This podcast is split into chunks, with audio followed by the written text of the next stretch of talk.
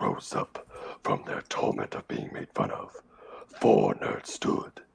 They chose the path of perpetual reviewing. In their ravenous love, they found no peace, no reprieve. Not even the plague that swept the land could stop them from talking about their favorite nerd subjects. Those who listened and heard their reviews called them the Fake Nerd Podcast. I don't know if you guys can hear that, but I'm trying to play the we Doom. can hear it. We heard it. hear it? Awesome, Yeah. awesome. So, hey guys, welcome to episode number 186 of the Fake Nerd Podcast. I am Ben Magnet, and yes, I have been playing Doom Eternal because I finally got it, and I've been blowing up demons and sending them straight back to hell. Aren't you in hell? No, you're on Earth this time. You were in hell in the first game. You're on Earth. Oh, that's true. No, you're right. hell is on Earth now. Really, what's the difference, honestly? What? Uh, yeah, at, at this point. I point, thought you were making like a, a reference to Ben still working, being in hell. I just figured you go back to hell or something. I don't know. Yeah, well, eh, I don't know. Anyways, I'm joined by Brandon T. McClure, Hi. Sparks Witty. I swear I've been doing this for weeks. I should be able to get this. And Oh, of Sparks. course, no, you're not. You're you're, you're Ryan Eliopoulos. You son of a, stop moving. It's me. How's Hi, how's guys. it going, you guys? Besides the fact that we're, but this is our third week in a row. We're still in quarantine. Oh my god. Feels, feels longer. Yeah. Yeah. Speaking of, though, I want I'll do this now. I have a quick plug. Oh. Um, my uh, wonderful girlfriend has an Oh. Etsy store, crafted by Z. I'll link it below because she is making masks. Ah. So she is making custom masks Oh, for, are for cool. if you want, i- if, you, if you guys want them, because you know we're all dying. Yeah. Not that mask though, because he's worn it. Not this one, no.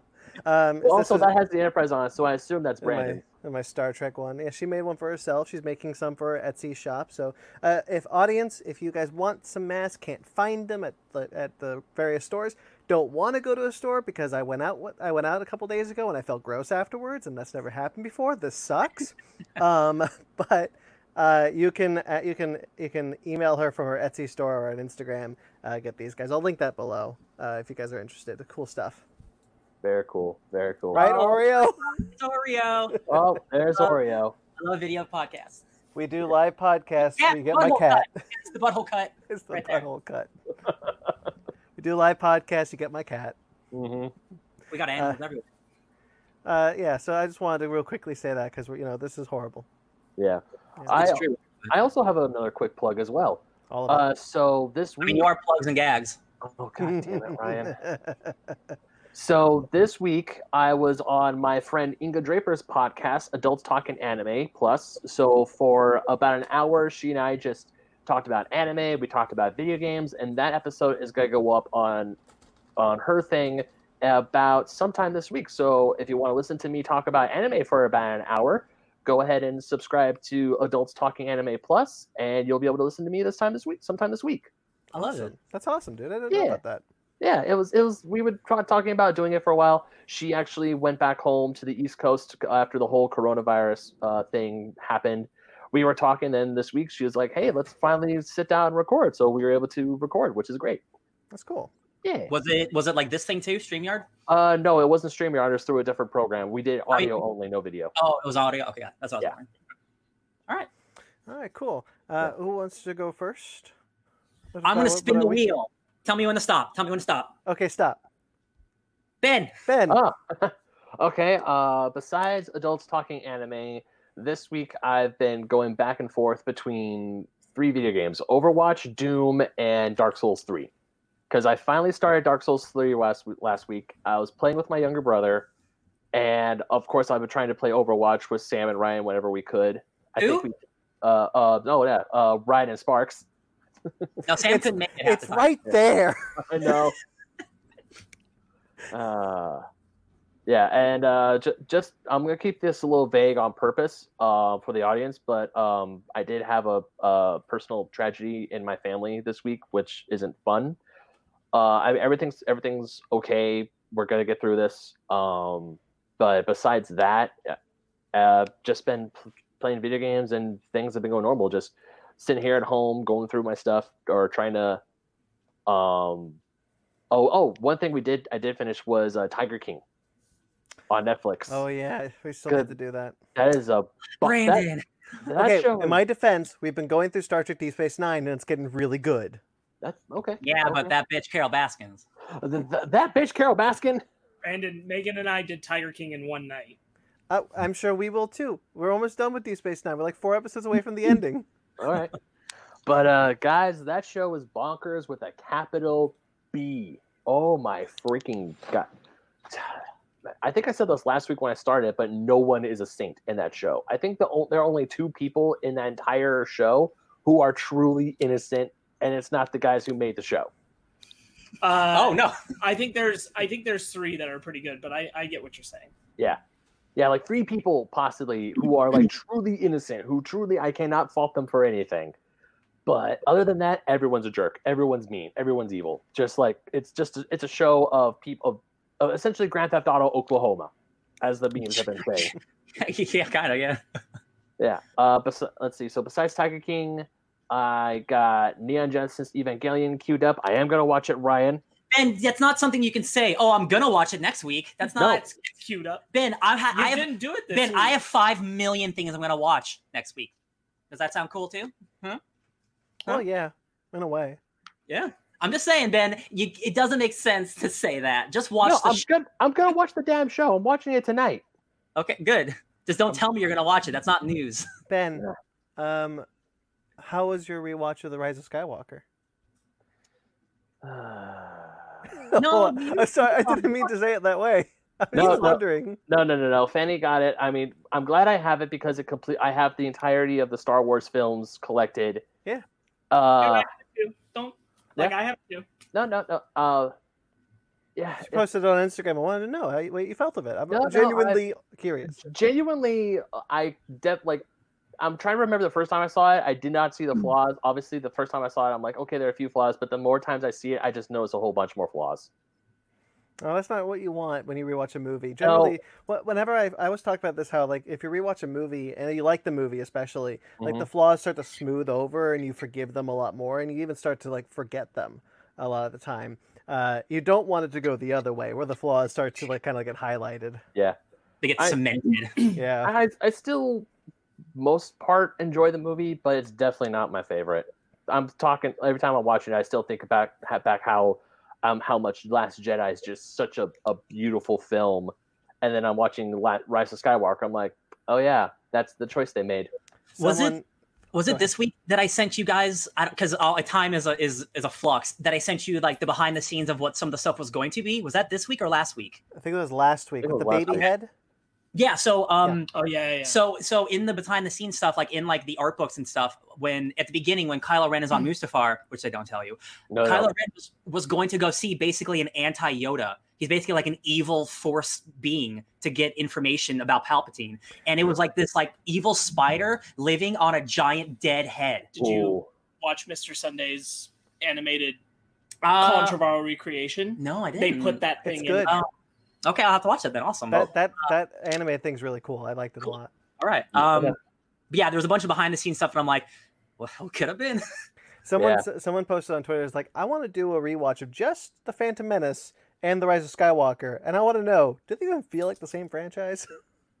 no, It's a, even. that that contrast. Like thinking about it, the contrast between the Phantom Menace and the Rise of Skywalker is mind-boggling. Oh, it totally is. those aren't just different sagas; those are different types of movies. Yeah, Mhm. Phantom Menace is kind of like slow and dull, and and You really, you really Jet- need four to be the bridge between those two. and Rise of Yeah. Skywalker is stuffed with stuff. like the prequels connect to the originals, and the originals connect and to the sequels, but the sequels and the prequels do not go together.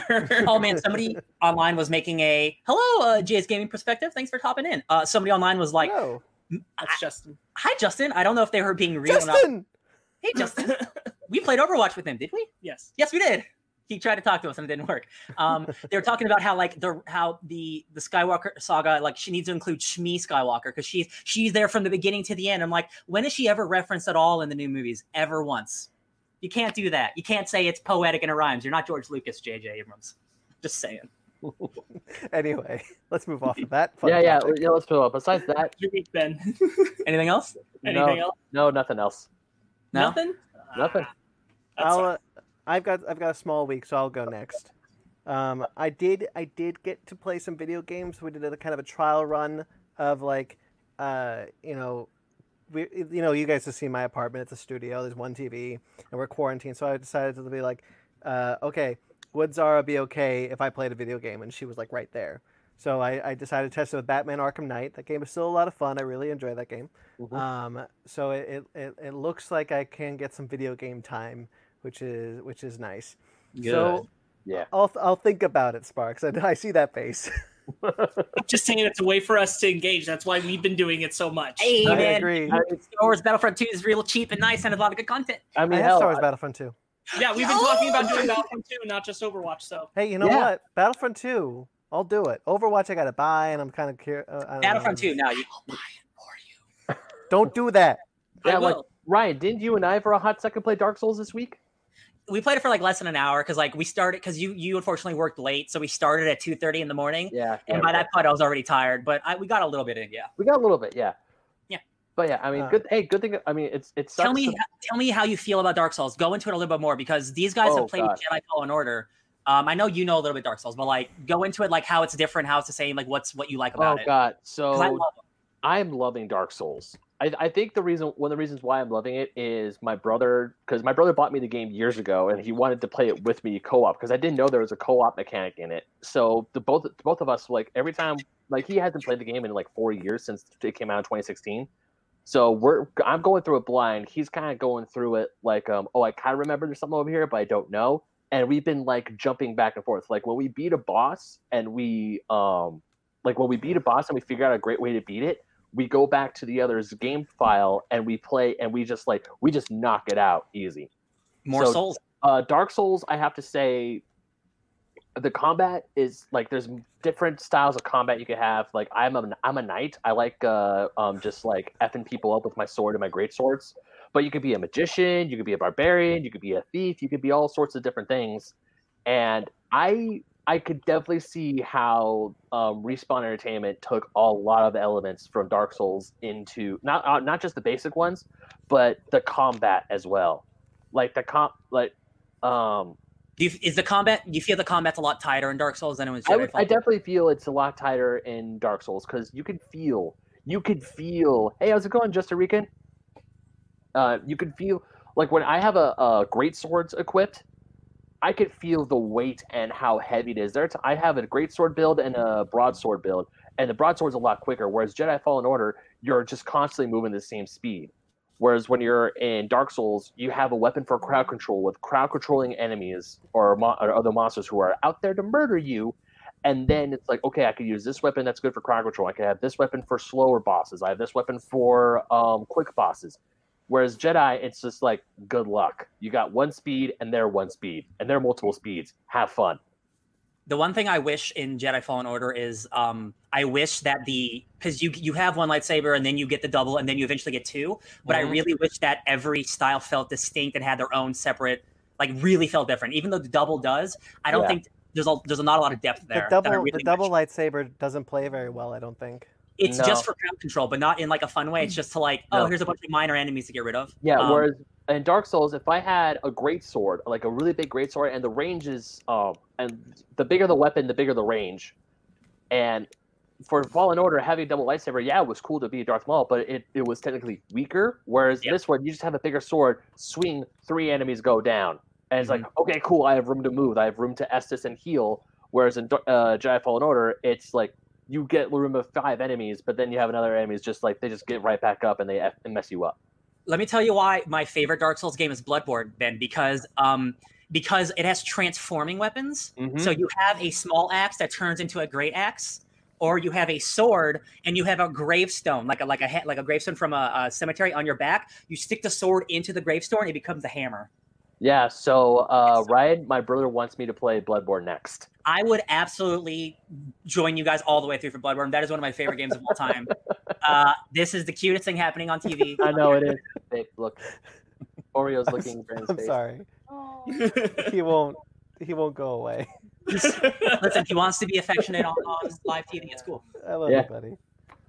Oh. Um, But yeah, Dark, and also one thing I love about Dark Souls a whole lot more than Fallen Order is that when I go exploring and trying to find things, it actually pays off in ways that here's a new weapon. You could buff it up to max. Here are things to find and improve your weapons. It's not just all cosmetic bullshit. Yeah.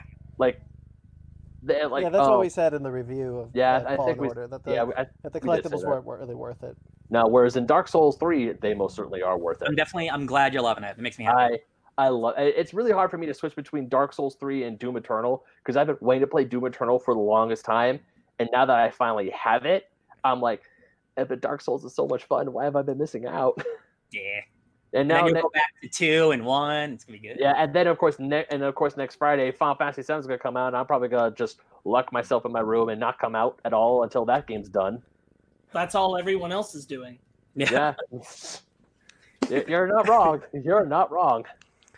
Anyway, I got one more thing to say before I before I pass it off to Sparks or, or Ryan.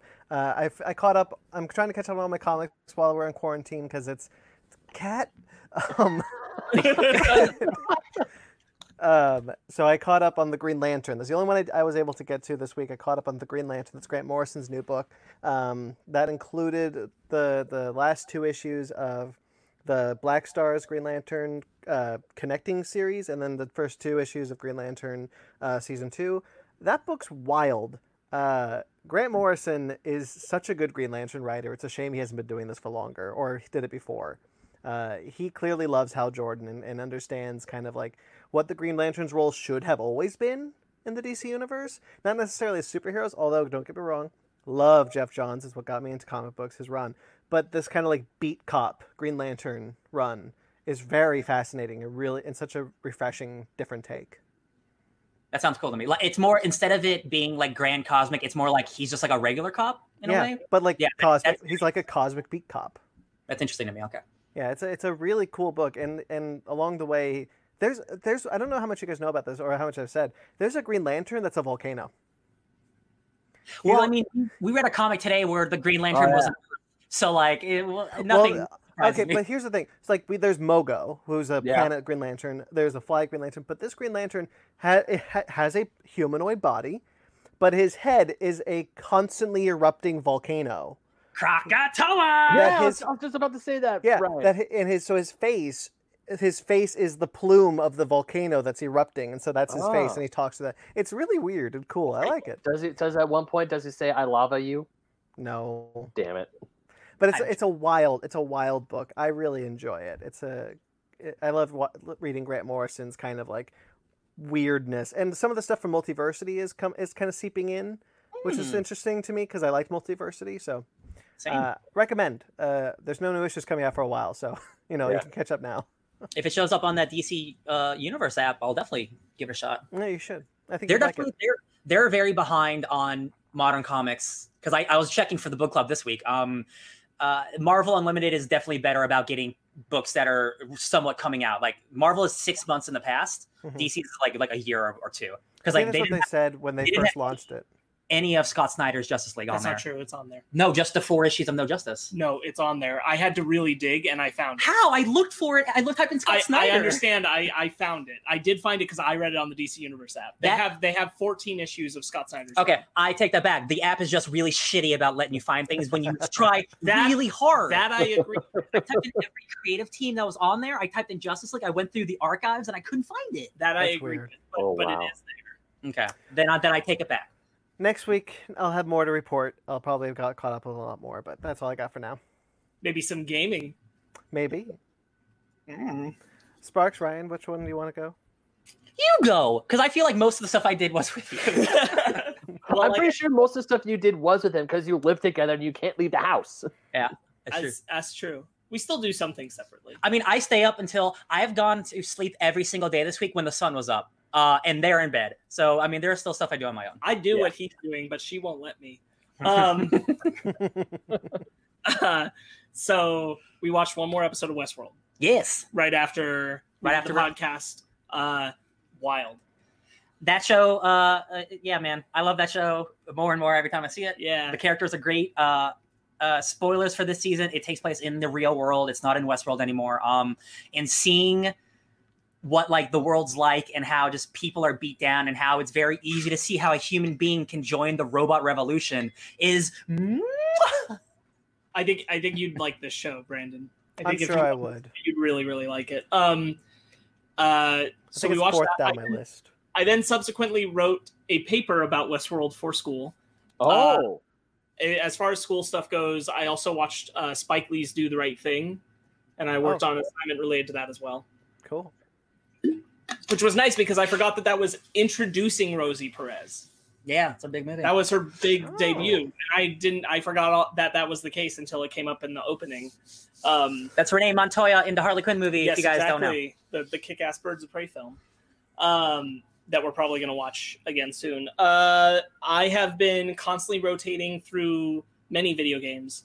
Um, Sonic Generations that I'm replaying, Doom, the 2016 one, nice, so I can get to Doom Eternal. nice. Yooka-Laylee because I didn't finish it and I feel like I should. Uh, and Mario Party with Megan. We've been unlocking things that we never unlocked. I helped them unlock something. You did because we can't do rhythm apparently. uh, so that's been just a constant stream of things. Um, I think the biggest my I did catch up on a few more CW shows. We watched all of Tiger King, which I brought up. I did want to bring up because the transgender celebration day was this week, and not enough people are bringing it up. Oh yes, Uh, Oh. Saff, who's in that series, they never once uh, focus on the fact that that's that's the name that they prefer. That his pronouns are him and he, and he's transgender. Yes, Oh. they do not like make that clear in the series. Uh, and that came out on trans on the transgender day. That like, hey, we need to bring more attention to the fact that Saff identifies as he, him, and is in fact transgender. and they're Oh. they're misidentifying him the entire show. yeah, Yeah. Interesting. Yeah, Yeah. that was something. wow. Um, uh, I finished Keep Your Hands Off Eizouken. Uh, that is an awesome anime. It's only 12 episodes, so and that's the season. And there might be another season. Uh, it's too early to tell, but you would be plenty happy just seeing those 12 episodes. And it's such a unique, ex- unique take in animation that it's a it's a fun show to just pass your time on. It's Real- not something real you quick, need to jump into. So it's these three high school girls who want to make anime That's right. That's and they start a club but they can't make an anime club because an anime club exists. So they start a film club but they still try to warrant that they can make anime for the film club. Cool. and it's kind of about the process of how they come up with anime that represents their town's identity. And it's it's actually really cool the the transitions to both the animation that they create themselves and the animation that they imagine in their heads as they're putting blueprints together and things is really cool. Um, not something you need to like rush to but put it on a list pick it up someday it's a nice 12 especially in quarantine i hear anime is a really nice uplifting thing to watch Oh, uplifting. no, no, I'm talking like there's a lot of things like keep your hands off Eizouken, Yeah. and that's like, oh yeah, anime, get me pumped. Not like, oh man, I just want to cry. Yeah, I made the same mistake that. um, uh, but the biggest one I think is uh, you and I started and caught up on Motherland Fort Salem. That show is super cool, you guys. I cannot believe that show is on Freeform. That show is horny as hell. that show features prominent lesbians banging. It's an almost all female cast. There's there's an episode where the male witches and the female witches have to get together and just bang. That's the goal of that that. is the goal of The the, goal. ritual. It's to make more mutants, you guys. wow. It's it's super cool. Like it's I put I'm it on. so happy to hear that. Because Yeah. when we first saw the trailer, like it looked really cool, but it could be one of those things where like the trailer looked good, but the like eh, like the rest of the series wasn't good. So happy to see hear it's, it's good. so militaristic, and it's so weird to see a show of all females doing military. It's I I It- said, but it's yeah, great. but It's it's great. it's Harry Potter meets Full Metal Jacket, but everyone's fucking. That's the show. and it's all girls. and it's all girls. And again, like I, every time something mm. weird happened, we're like, oh my god, Disney made this. Like I can't believe Disney made this show. Like it's crazy to me. Yeah, and for like every once in a while weird character beat that I don't necessarily agree with, the overall concept and plot is really good. Um, It has some like young adult trappings. It's like a free form show, Yeah, but like the the ideas are so bold and unique and inventive. Like I just can't believe that the show like really exists. Like the, really. the sound design is nuts because like everything that the witches do, everything related to their powers is related to, the, to them channeling their voice and the way that they do like different variations on their voice for harmonizing and creating these different sounds that you've never heard a human voice make. Really good. It's super interesting. yeah, Oh yeah. really, really like it. Uh, No highly one's recommend. No one's talking about it. Everyone should be seeing it. Uh, I wish more people were. Um, I want to talk about my the favorite. My honestly, maybe my favorite thing of the week though that we watched last night. uh, okay, but hold on, real quick. No, yeah, yeah. because I'm catching up slowly. Uh, I did watch the first three episodes now of Castlevania season two, so I'm making my way back up through Nice. Castlevania, uh, which is good. I'm enjoying it. I I have now finished season seven of The Office, which means Steve Carell's no longer on the show where I'm at. So that's that's. but you I've met Robert to. California. I have met Robert California, He's the James lizard. Uh, Spader. James Spader. Yeah, He's the lizard king. who I really like as an actor. Don't necessarily love this character. Uh, that's neither here nor there. Okay, so the big thing is that uh, I also watched Hellfest again. We watched Hellfest again last night. Really enjoy that movie still. I think it's really cool. Yeah, It's got a good ca- cast and it subverts tropes like no it's a solid slasher movie that that yeah like it every time you think someone something's going to happen it does the opposite. You're like oh cool. Like you're not just a tr- tr- uh, traditional horror movie. Like it subverts the tropes like i said yeah. Okay, so we decided to follow up Hellfest by watching the first four episodes of Harley Quinn last night, and holy shit, that show's awesome. guys i'm i don't know how you feel. I think this might be the funniest thing dc's ever made.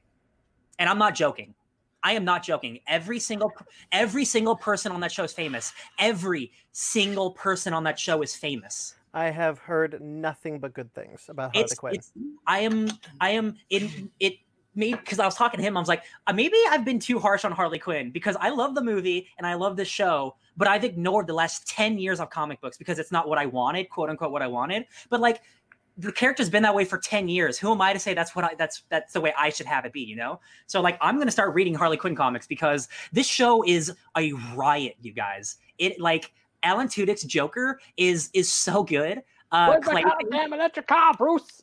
uh, Clayface is like a theatrical British actor. Um, Oh, Bane, it's the best Bane ever made, maybe because it combines all the Banes, but he sounds like the Bane from Dark Knight Rises.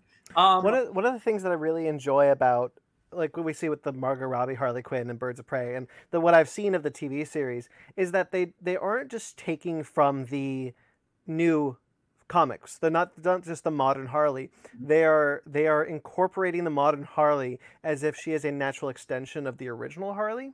And that's where I that's where I prefer some of the adaptations over the comic book, uh, because the comic book was just like, nope, classic Harley, no more, new Harley, this.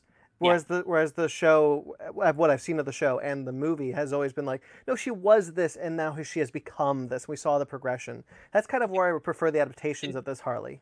well the show the show does make a whole point of like you know when in the first episode is her kind of leaving the joker and in mm-hmm. doing so ivy is the person who helps her get to recognize that first off she needs to get rid of the costume like the classic costume Yeah. because that identifies her as joker's henchman yes, it doesn't identify her with her own identity, which makes me really like Harley's modern look a lot more. Yeah. Put into that perspective because it's like Harley can't be classic Harley and also be her own identity separate from the Joker. yes.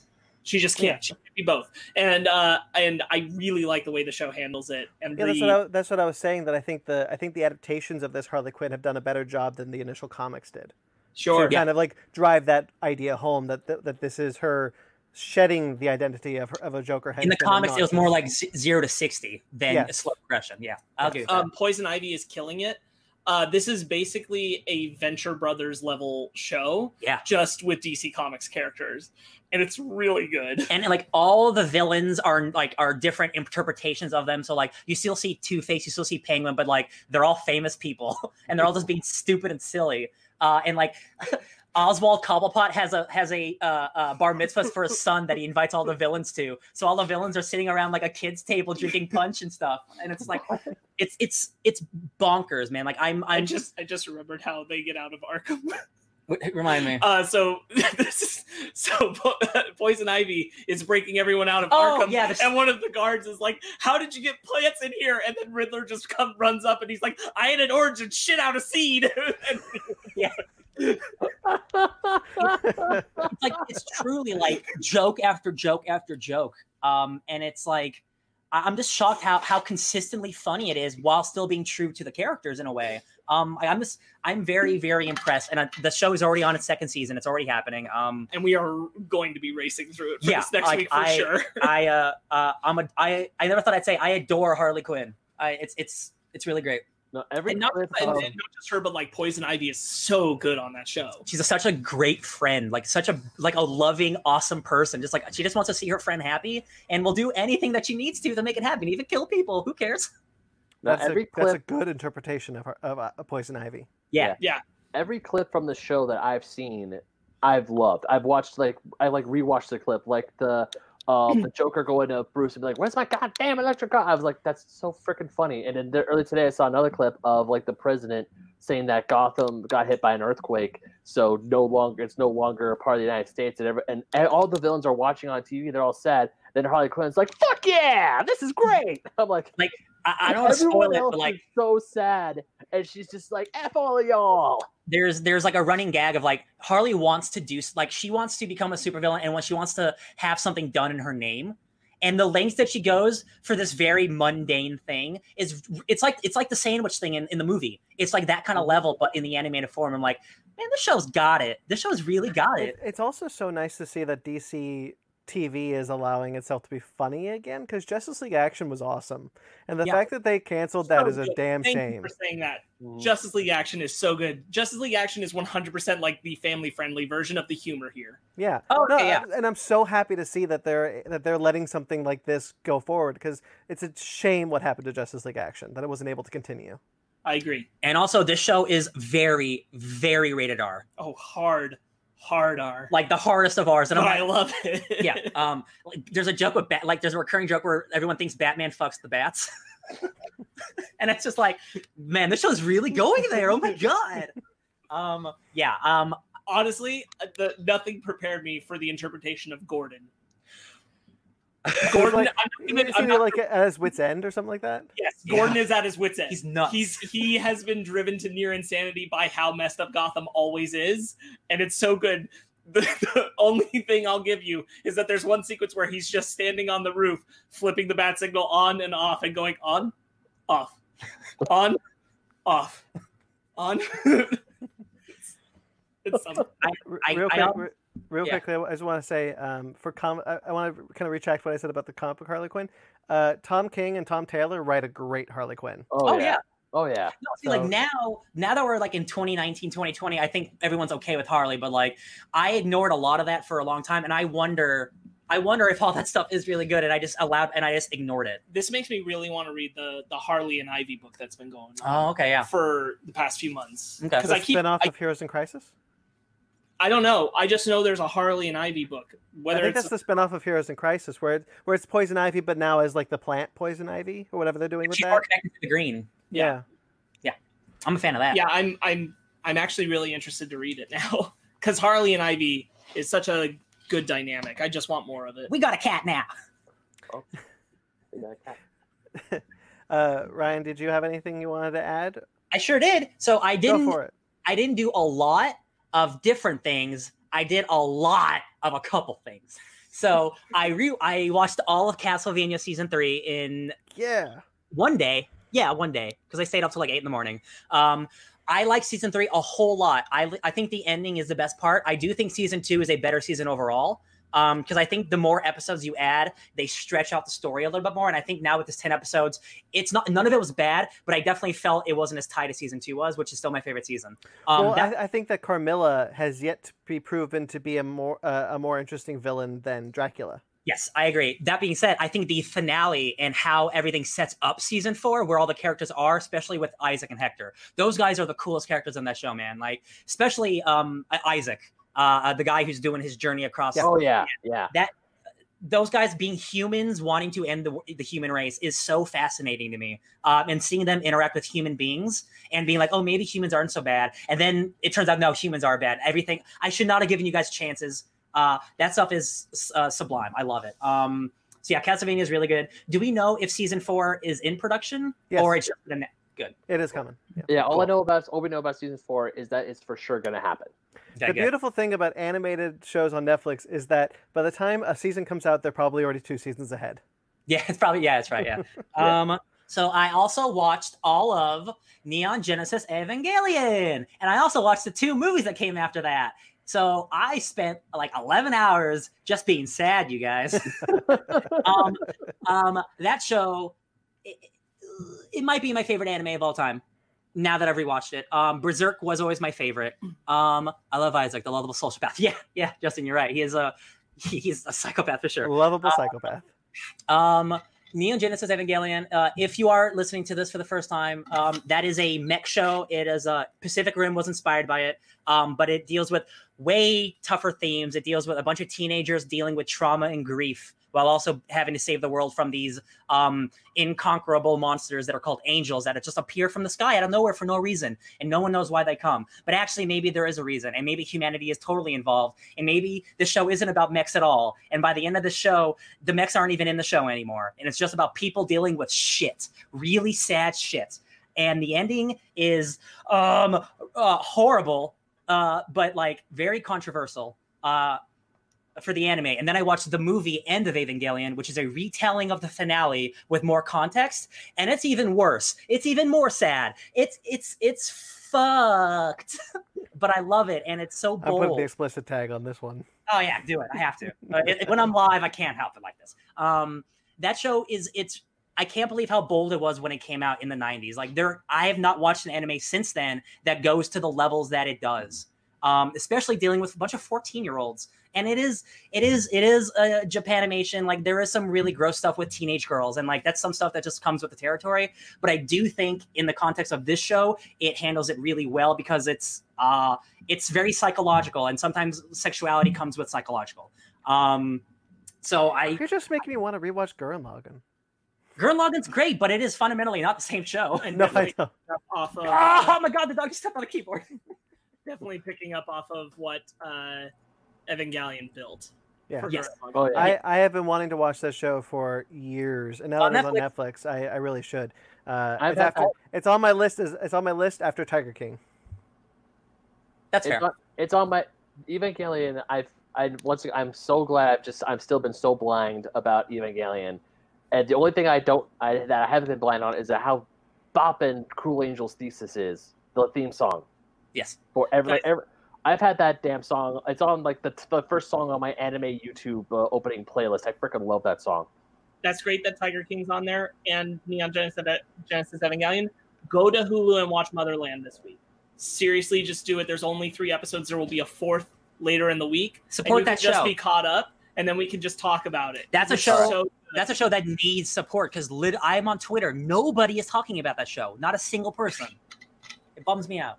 All right. Yeah, I might, I might, I might do that then. And it's, and it's, and it's yeah, it's free. and on- you're and Fanny and Zara, they'd like it too. I think. Yeah. Yeah. Okay. Oh, okay. So I'll, let, I'll let her know. so I'll, yeah, I'll uh, let her know too. I watched Tiger King with him. I watched all of Neon Genesis. I watched all of Castlevania. I started Hunter Hunter. I thought it was called Hunter X Hunter, but that's not an X. That's a cross. So it's Hunter Hunter. That is a show almost like Monster Hunter. It's about a kid whose dad is a world-renowned monster hunter, and he wants to be just like his dad, but his dad abandoned him. And he's like, "Oh, my dad abandoned me because monster hunting is so cool, right? I'm gonna go look for my dad. Oh no. That's gonna end up great, I bet. I'm sure it's gonna be great. Um, that's a Oh charming, very no. yeah it's a very charming show um the animation is really slick uh the characters it's like a, it's like uh, it's a it's a good anime i hope it gets uh, a little more interesting as it goes along i i typed in best animes ever and a lot of people said hunter hunter so uh, i'm gonna give it a shot um what else did i watch Did you watch Beastars yet?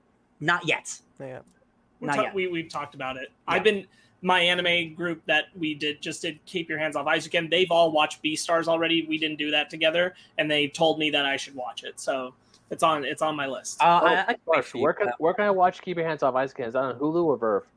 that we were watching on Crunchyroll. Gotcha. All right. Yeah. Well, no, Crunchyroll's library is on VRV, so I sh- that, that should be go. That should be. Yeah, I think so. I, you, I think you have access to it through VRV. Okay.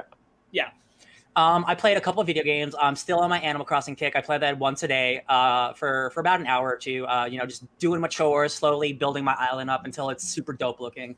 Um, I played this really dope game called Super Hot, and it's a game that I've wanted to play for many many years. And the concept of Super Hot is time moves when you move. It's a puzzle first person shooter. So. Oh. Um, So people are coming at you only when you move, and bullets only move when you move. So it's a puzzle game where you have to avoid things and punch people, pick up the gun, shoot the gun, throw the gun, and um, it's really interesting and really tough. But what I found most interesting about it is is that I didn't know there was a real story to it. Uh, so you're doing you're doing the missions, and uh, after a while, you uh, it's like a cutscene of you talking to someone on a computer, and it's like, hey man, this game's really cool, blah blah blah blah blah. And after a while, it kind of turns into the Matrix, where you start typing something, and then it erases it, and then the computer types something for you, and you're like, uh oh, what's going on here? Uh, and it's like you're trapped in a virtual reality world, and there's levels where like you're trapped in a prison, and it's saying die dog die while it's shooting you while you try to avoid it, and I'm like, oh, what's going on here? So it's a very it subverted what I thought the game was in a huge way. Um, and it's wild. It's like a super cool, like hacker aesthetic type of game that's on X- Xbox Game Pass. Uh, so I'm really glad I started that. It's a VR game, and I really wanted to wait to play it on VR because it looks like the coolest VR game ever made. Um, but I couldn't wait because I'm never gonna have VR. Uh, so I played that. I That is, that is a twist worthy of Hatoful, Hatoful Boyfriend, let me tell you. Oh, I know that game. Oh, what about Doki Doki Literature Club? That's also a sad one. Oh, that that one's Ben, have I told you about Hot, Hatoful, Hatoful Boyfriend? no. That's a do you pigeon about, one, right? Do you know It's about a- Doki Doki? It's a Literature Club? pigeon. It's a pigeon dating sim. Oh no, you have told me about this. And if you play it once, it's just a pigeon dating sim. You play it a second time, it's revealed that, that everyone died from the avian flu, and you're like the last human being in the in a post-apocalyptic world. Yep, you tell me. Yeah, have, have you've know heard of Doki Doki Literature Club, right, Brandon? No. That one's also fucked. It's it's also uh it starts off as a Oh, dating. It also starts off as a dating sim, and then uh, the second you do another playthrough, it's this um meta horror video game where the main girl wants to kill you, but she also wants to kill. It's it's messed up. It's 100 percent messed up. I cannot do it justice, but it's messed up. Those who know know what I'm talking about. Uh, Justin asked about Beastars. It's a anime that is on Netflix right now that's been described as sexy Zootopia. It's it's it's mature, sexy Zootopia. It's literally about race animals dealing with racism, but they're also banging. What more do you want, really? It's this, of course. hey, hey, hey, hey! All you see shall we? Shall we move on to a? Uh, Ryan, do you have anything more you wanted to add? I I read a bunch of comics on Marvel Unlimited, trying to pick what I wanted my book club to be. I was feeling very nostalgic for my favorite time in Marvel Comics, which was around 2010 era, like 2005, 2010. Uh, and I did pick a book club from there. Uh, so that's it. All right. Shall we get into our news then?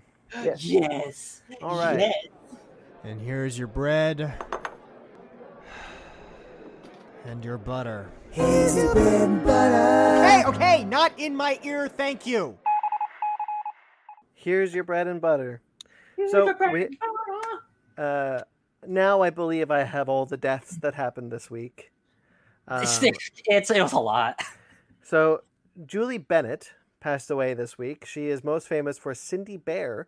She, the girlfriend of Yogi Bear in the old Yogi Bear cartoons. Um, most of us would probably know her as Aunt May from the Spider-Man the animated series.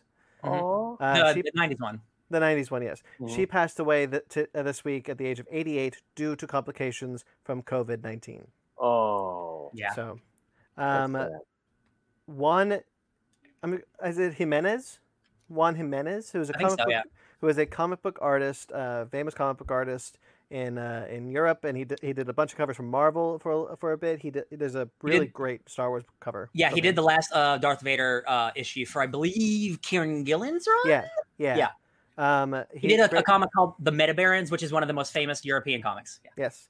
Um, he passed away this week at the age of 76 at uh, due to complications of, the, of COVID 19. This dude was like, uh, no one is greater or above anyone on this list, but like this dude's art is is next level good. Like it, Yeah. this this this one was bad. Yeah. Um, I'm going to say the, the the rest that were from COVID 19. Um, Adam Schlesinger, uh, which you tur- you you reminded me of, uh, Ryan, uh, producer of Crazy Ex Girlfriend. Uh, what was the band he did? Uh, uh, Fountains of Wayne, Wayne. Stacy's Fountains of mom. Wayne. Um, he died this week at, at the age of 52 due to complications of COVID 19. Yeah, man. Yeah, I've seen so many people because like related to Crazy Ex Girlfriend and other things. That thing We've you worked on do. a lot of projects that I know Tom that Hanks. have worked with him, and it's like uh, Yeah. it sucks. Tom It Hanks sucks gave a gave, passed bit, uh, did a big thing on Twitter about it because Yeah. he helped he made that thing you do incredible. Yeah. Yeah. Um, Andrew Jack, um, forgive me, I didn't write down what, what he's. No, famous okay, he was he was one of the generals. He was one of like the side generals in in the Last Jedi and Force Awakens. Right. Um, he also was a voice coach for Thor Ragnarok and a bunch of stuff. He was like a dialect coach, but he was also a, a side actor, And he was in Right. Lord of the Rings. and he was in Lord of the Rings too. yeah. if you saw a picture of him, you'd recognize him. Right. Uh, he died this week at the age of 76 due to complications of COVID 19. Yeah. Um, Bill Withers passed away this week. Uh, famous famous songwriter. Did he? He didn't die of COVID 19, right? This No, he he. I believe it was heart complications. heart complications. It was also, yeah, the Um, same week. Yeah. Uh, famous famous singer songwriter. Uh, Ain't no passed- sunshine when she's gone. Lean on me. Yeah. Great song. Oh yeah. He passed away this week at the age of 81. This one, this one's rough. Logan Williams, who fans who uh, uh, Go ahead. No, go ahead. I'll say it after. Logan Williams, who um, uh, people probably familiar with this show will know was the young Barry Allen, the 10 year old Barry Allen from, the, from at least the first season of The Flash. Um, he passed away this, this week at the age of 16. Um, cause unknown. They have not released the cause of death. Uh, that's that sucks. Yeah, it does. 16 year old. Uh, Yeah, his, man. his mom posted how, like, I can't hug my grandparents. I can't re- hug his grandparents right now because, you know, but, you know, my baby died. Like, that. that's no, That's- no, no oh, wow. adult The whole have to. whole cast of the Flash. We're, we're talking about it, man. Yeah. Like sweet kid, man. Yeah, that's uh, that really sucks. That's a rough one. What did you want to add, Sparks? Uh, today, it was announced that Lee Fierro passed away at 91 due to complications with COVID 19. She was the mom of the boy who gets eaten by the shark and slapped the sheriff in Jaws. Oh, That- that interesting. her. So that actress passed away. Wow, That's her wow. most iconic performance, but like she was in other things. Yeah. But she passed away today. Uh, today from at 91 because of coronavirus. Yeah. I expect we'll be seeing a lot more of this in the coming weeks. Unfortunately, yeah. Yeah. Um, I, I feel like this was the like the coronavirus ones, Adam was the one that like really, Yeah. really knocked everyone away. It was really sad because what was happening is Rachel Bloom uh, from Crazy Ex Girlfriend was talking about how she was pregnant and she was at the hospital to give birth at the same time that Adam was uh, just across the city oof. being treated for coronavirus, and so she was she knew that was happening and was doing that at the same time. They were like very close, and that was just Oh, like wow. what an awful time period to be having. Yeah. yeah, yeah. that really sucks. Yeah, it it feels like this is the first this whole week once um because we knew unfortunately we knew probably people who are sick with coronavirus were going to start um dying unfortunately and it feels like this is the first week where it's like I hope this isn't the first of many but it feels like this week is like coronavirus took a lot of people we um Well, we- certainly, certainly on the like famous side, on the famous side yes the definitely numbers, but the numbers have just been going up. yeah yeah. Um, we have some more as of, as with the last couple four weeks now. We've been talking about updates from the coronavirus uh, in the entertainment industry. We have more updates today. Um, not all of it bad, which is nice. Um, Yep. But uh, I'm going to get this one out of the way because this was the big one. So, Comics Hub. I don't know how many of you are familiar with Comics Hub. Uh, Current Comics, our local comic shop from Monterey, Brandon, they've been using Comics Hub for the past couple years. Yeah. Um, they they are basically uh, you buy a comic through them, and the store gets the co- the comic. So it's basically online shopping for comic book stores. It allows retailers to have kind of an online store. Which is a Uh, nice idea. Yeah. Yeah. Mhm. Um, well, they announced an initiative with comic book retail with comic book retailers uh, that they were going to do a digital first initiative. Um, this came out on Wednesday. We kind of heard the rumblings of it on Tuesday. This came out on Wednesday that they were going to make it so that you can buy a digital copy of a comic book through your retailer, and when shipping starts up again through Diamond, that store will get a physical copy of that comic book for you, and you can pick it up from that store. That way, the publisher gets paid, Diamond gets paid, everyone gets paid. Great And idea, you still get your comic book. and people get their comic books. Mhm. Uh, sounds like a really great idea. It did on Wednesday. It did on Wednesday. Two days later, however, they announced that it was going that was not going through, and the primary reason. And I talked to my um, uh, my local comic shop owner, uh, Car D'Angelo, um, who's my former boss, Ryan's as well. Um, the reason why it failed, the biggest reason was that they did what basically what MoviePass did, which was say we're doing a thing, and then and then telling people this is how it should be, not going to the people first. So the publishers weren't on board when this was announced. Image, DC, Marvel, they they weren't a part of this. Diamond didn't want any part of it. and you need all of them to say yes in order to make this work. Yeah. It's got to be a collaborative effort. Yeah. Yeah. Yeah. Uh, this was just coming from the retailers. And so because of that on Friday they announced that this was not going forward because they couldn't get anyone to to basically support this initiative. Man, That there was like there was like a solid 12 hours where everyone was like, "Oh my god, are we going to be okay? Our comics is this going to be all right?" Yeah. Nope, it's not. And that that that really sucks because this sounded like a really good idea. Yeah. Um in in in terms of what you can do during this pandemic, this was the best option. You get your book digitally, and then when you can, you do get your book physically. That Yeah. seems like a no-brainer. Uh, the fact that Comic Con was like pushing it, and everyone's like, "Well, hold, slow down. Let's talk about it first. It's like it seems kind of like a problem. It seems like Yeah. they should have been a little more, uh, I don't know, like nice in their approach, or at least like don't just say we're doing it. Well, Maybe get, like, that's that's what it. I always. That's why. That's the same thing I always say that the, the biggest reason why I believe that Movie Pass failed was because they lowered the price and then expected everyone to play ball. Mhm. Uh, instead of going to the people and being instead of going to theaters and studios and being like, how how would you guys like us best to approach this sort of thing? Yeah. uh, and then coming up with a with an initiative that helps everyone that everyone signs off on and it feels like comics hub did that they they were just like this is what we're doing we're doing this, like this to save everybody this is a great idea and it is a great idea but no but every but publishers were kind of blindsided by it Yeah. and So that I you- need them on, on board um, man, I wonder if I wonder if this is something that could still go through. Like, i think so like l- we let's let's do this like round two. Let's try it again in, in a better approach. Uh, because like we got to the comic industry has to figure something out soon. I Because the news from this week from Marvel specifically, like it's worrying. It's really worrying. Yeah. I I think that everyone is still on like a high company level.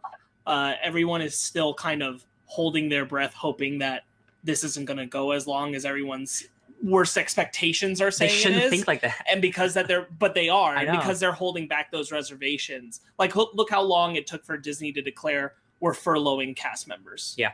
Yeah. uh, past april 19th that took so long for them to come to that decision to agree you know even if everything opened back up april 20th disneyland couldn't Yeah. And, and like that just took a long time for them to to agree on and i think that's a big part of it is they're all still just kind of holding their breath being like can we can we The problem we is, pull yeah, out of it people are assuming the that the best outcome when they really should be assuming the worst outcome. They need to prepare for when something actually does go bad because that's how we end up in this situation exactly. hope What? for the best prepare for the worst That's exactly Yeah. what I was gonna say. Yeah. Yeah. my mom would say that to me all the time. Just hope for the best, but expect the worst. Yeah, And- because like the, the worst outcomes are expecting that there's a, a realistic chance that the United States has to stay more or less shut down till at least August. And that's that's worst outcome very likely. And we need to be prepared for that. Yeah. Everybody should be preparing for that, but we're we on a whole as a country, but spe- especially with these entertainment companies, we're not doing that yet. Yeah. And so the, the the the thing that I feel like would have really helped this sort of thing, and I do think I do Ryan, I do think that if you wanted to take two this, you could. It's not too late. Um, it is too late for next week. Yeah. Uh, but in two weeks, maybe come back and be like, hey, now this is the only way. This is the best way that everybody wins, including Diamond, who a lot of people don't want to win. I don't want them to win. But I, I, I want stories This like helps Comic everyone. Madness. I want stories like Earth Two to win. I want all. well, but those so the thing is, the, the issue isn't the stores right now.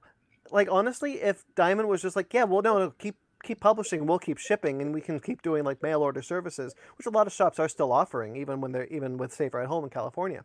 Mhm. Uh, in California, like my shop is offering mail order, so you still have those options. If Diamond was just like, yeah, no, no, no, keep them coming, that's something else. But Diamond is the one who's like, nope, nobody gets product.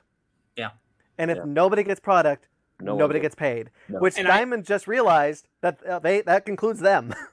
right uh yeah i i do agree like i think there is a hope for this i will like just oil in the water on that i know at least like a couple of us can't support this the way we'd want to unless things like rent freeze happens Yeah. because we're not making money nope um Still waiting on my So- unemployment check. and I mean, like that's also something that's going to have to be accounted for. Is like, yeah, we can we can fix the comic stuff, but people aren't making enough money right now. I don't know. I I think that is a good option to keep the local stores going.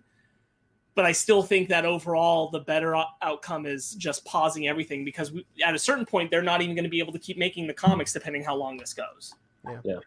Which is just hold and delay, and you know hope for those those abilities to forgive the businesses to be able to help local comic shops, which sucks. But I don't know. Yeah didn't um DC and Marvel give out pencils down orders this week or was that last week? So the other, so the other thing is, so a couple of pu- a couple of publishers have been telling their freelance writers, especially, it's pencils down. Uh, most of this is coming to their freelancer. Their staff writers have still not received those orders. People Okay. like Donny Cates, Scott Snyder, they're still writing. Okay. Jonathan Hickman is still writing. And Do you can have s- the Marvel news? Uh, I know it, but I, I didn't initially put it in because I didn't know where to fit it in. I was finding. the Well, we right got to talk about it. I, yeah, I know. I'm, I'm getting to it right now. Okay. Um, the Marvel, the the biggest thing that happened this week, Ben, was Mhm. that Marvel is going to halt and delay a third of their publishing. Oh wow. And I Uh, think, and and I can tell you probably which ones are getting held and not getting held. X Men is still going through because I have an event happening in a couple months. Yes. So, and all those books are selling like hotcakes. Yes. This is going to ruin a lot of the smaller books that are coming out right now. This Oh, is yeah. going to ruin small books like Nebula, small books like Death's Head, small books, um, even the smaller X Men books. Star. Even Star, yeah, books that not a lot of people are buying. This gives them an excuse to cancel them because we're not going to pay you for a book that's not getting sold no matter what. And like, it, I'm not worried about Donny Cates or or Jonathan Hickman. I am worried about smaller creators though. That that's what really worries me. And absolutely, and absolutely, you should. Uh, the really worrying thing to me was that they, they're and they're not going to. Uh, they didn't say what that third is, but Yeah. a smart person can be like, "Oh, it's their small selling titles." Yeah. and ones they- that- yeah. those are the ones that they don't need to be like. Well, we don't. They don't need to come back. Yeah. and What about- that's that's gonna that's gonna be rough. Yeah. Because like what it's because like you know we have the saying at the con- at, when I used to work at the comic book store, every comic is somebody's favorite. Yeah, Mhm. 100. percent It's very true. Yeah. So like people are gonna lose some some of their books. That Mhm. sucks. Yeah. Um, Ro- Marvel has done that, and I'm assuming the other publishers are going to follow suit. Um, but there have been f- no announcements yet. I feel like it's a. I feel like like every company is waiting for the other company to say something. Yeah. Because like, what do you what do you do in this situation? Like, it, it's not a good. It's not a win win for anyone any any situation. And I feel like Marvel's like, all right, we have to do. it. We have to put a hold on the books that aren't selling as well. Because Yeah. because because we know the other ones are going to sell no matter what, and that just sucks. that's the that's the thing is like it, everybody's on this holdout pattern because they they want it to not happen. Yeah. I mean, honestly, we all want it to not be happening, but it's happening. I Yeah. would like to go back to work now. outcome, but we're not doing it. Uh, Right. Do you have do you have the video game delays in the news, No, I didn't see those. bro? Ooh. What happened? talk, can, we just, can we just talk about it now? The Last of Yeah. Us Two Absolutely. is indefinitely delayed, Oh. and I that game has been know The Last of this. The Last of Us Two was supposed to come out last year, and then it got delayed till this until uh, until like May, and now To, to first of February. first of February, Then to May. then to May, and now it's not coming out until after this is just done. And Iron Man VR is because indefinitely on because hold. they're not in there working on it. Yeah, they can't. So they it's not they can't finish it. when you have okay, so like when you're a video game company of the comprised of two people making an indie game, you can do that at home. When you're Naughty Dog and you have 300 people working on your game, you cannot do that from home. It's not viable. You need the highest NPCs, and a lot of people don't have that. Yeah, so Yeah. Last of Us 2 isn't coming. And depending how long the situation goes, expect more. Expect more video games to get delayed. Yeah. Yeah. Ghost Uh, of Tsushima is coming out June. No, it's not. No, it's not. No, it's not. Yeah. Final Fantasy VII remake. Um, even after watching the trailer today, it still says release date release Ben, it's worldwide. already out in Australia. yeah, it is already out in Australia. So, So that means the game is done, so it's not getting delayed. Yeah, but it's these not games getting- that we're talking about, these games aren't done yeah, yet. these they're Yeah. they're they're kind of screwed. And I'm actually nervous because there's another game that's coming out in the end of April, Trials of Mana HD remake for the Switch that I'm looking forward to. That might possibly get delayed. I mean, obviously Final Fantasy is not. It's coming out this it's coming out this week. It's already out in Australia. It's already out in other places. It's done. I, But- I don't think you need to worry about Trials of Mana because I, I think that's a like a game that a lot of people will download. That's Yeah. not one to worry about. Yeah, that's a that's well, I'm I'm a more physical physical guy, but if I have to download digital, I'll just get digital. F it. But, I am more. wait. What's up? I said you can also just wait. I You got plenty of games, Ben. I do. I do. Uh, yeah, that's that's all. This all. Hope for a swift end. Well, God. hope, hope for the best, but expect the worst. Um, let's get into some we talked about some delays. Let's get into some new release dates. How about that? Yay! So it's not all it's not all doom and gloom here this week. Thank goodness. Um, uh, some new release dates. I'll do this one actually after I do this. So Disney has announced a bunch of new release dates. Uh, primarily some of their their temples. Mulan has been re has been uh, uh, re uh, re what's the word? Whatever, doesn't matter. Re- Keep it going. Keep it going. Uh, Redated. Redated. Uh, Mulan is going to now come out on July twenty fourth, twenty twenty. Well, we already uh, saw it, so who cares? That's true. That's true. um, Free Guy, which is the Ryan Reynolds film, Oh, yeah. uh, is going to be coming out December 11th, 2020. Um, the French Dispatch, I'm a little bummed about the delay, but hey, it's got to happen. October 16th, 2020. Uh, I'm excited for that. Artemis Fowl, the big news is that Artemis Fowl, which is a movie that was going to bomb for Disney anyway, Yep. uh, has been moved to Disney Plus. Smart. Uh, so Brandon, I I care less about this because it looks like a bad movie, but as just objectively, I'm mad that they're handling this in like a new streaming service way that they handled John Carter. They're basically throwing it out and saying "f that." Why'd we even bother? And uh, Well- like I, again, like I don't think Artemis Fowl looks very good personally, but So but I, I always of come at, I don't like that they're doing. They have no faith in it. I know. I always come at, I always come at it from from this. Uh, you know, why does Disney keep remaking all their movies? Because everything that they try to put out that is based on a book or original always fails. Wrinkle in Time, Nutcracker in the Four Realms, going all the way back to John Carter, they all fail. Artemis Fowl was not going to be an exception to that rule. Um, no, I, I- know. this is to me looking at just that that they're they're live action films that aren't and they're they're non-animated they're non-remakes they're non-marvel they're non-star wars those films they constantly bomb putting it on disney plus cutting your losses to me that's smart I agree with that part of it. What I'm saying is, I dislike the fact that the attitude is just, we made this thing. Ah, well, let's not even try and pretend that we care. That that's been the attitude, and like it goes back to them postponing Artemis Fowl a year last year yeah for no real clear reason other than they were like, uh, the, mm, put it in next year. yeah And what, what bothers me more is that this huge, like, even if it's good or bad, this huge epic, like, it was gonna be, it's supposed to be a blockbuster, like a, a franchise starter. It's a hundred fifty million dollar big movie, is getting put at Disney Plus, but other smaller movies that people actually want to see still don't have a release date. yeah so that's the other thing is that antlers doesn't have a release date uh, the personal history of david copperfield both by the way inherited from fox searchlight Mhm. uh, both don't both don't have release dates and new mutants doesn't have a release date And again, we we've seen New Mutants. We're reviewing it today, Yeah. but I don't understand. That is a cheap ass movie. That is a small movie. That's an X Men movie from a franchise that's dead. Why aren't you releasing it on Disney Plus? I I fundamentally don't get it. I really don't. That's Even the only hearing- one that I say you you should. You should put that on Disney all Plus. Times New Mutants was just put. I had to to tell Fanny how many times New Mutants was pushed back. Even I forgot how many times New Mutants was pushed back, and I'm just like That reading- four. Three. Today would have been this week would have been the third release date. Mm, okay. Yeah, oh, so just- then four because this would be like no wait. First first it's release date supposed to come and then it was pushed and then it was pushed and then yeah three. Uh, It says it's at three release dates, so that would mean three pushes. hold on. Also, Cyborg was supposed to come out this week. It's supposed to come out Friday. Wait, Cyborg? Remember, Yeah. remember when they first Oh. announced the Cyborg Oh, movie? Yeah, I Remember in 2016 when they did their their Marvel's DC slate for the next couple movies that nobody wanted to see? that we were taking bets on what was not going to make, and I think my bet Cyborg. yep, Yeah, Cyborg. like I Flash no, was supposed to come out was the easy already. Like Cyborg Yeah. was the easy bet. That was the easy one. Anyways, uh, off topic. But getting back to what I was saying, just put New Mutants down on Disney Plus already. Just let people watch that damn movie. It's done. Everyone says it's done. Why are you? Nobody cares about the X Men franchise anymore. They're just waiting for it to be in the they MCU. just added the X Men icons to Disney Plus, and there's not X Men content on there except for the animated series. Do it. Yeah. Just, just do it, you cowards! You I own will this. say, um, Disney Plus in Europe has all the Fox X Men movies. So there's a rumor that that they are going to eventually make their way over to Disney Plus. Well, they Uh, have to. They have Yeah. to. Yeah. We have these icons. Give me something. Well, Yeah. I mean, it, they're. had, had four dates, three pushbacks. Oh, okay. Okay, Um, four dates. so you Yeah. were both right. Uh, it was going to be February 2019, Then it was pushed back to August 2019. Right. Then it was pushed back. Hold on. The first one, the first push, I thought. Uh, To this week of 2020. August.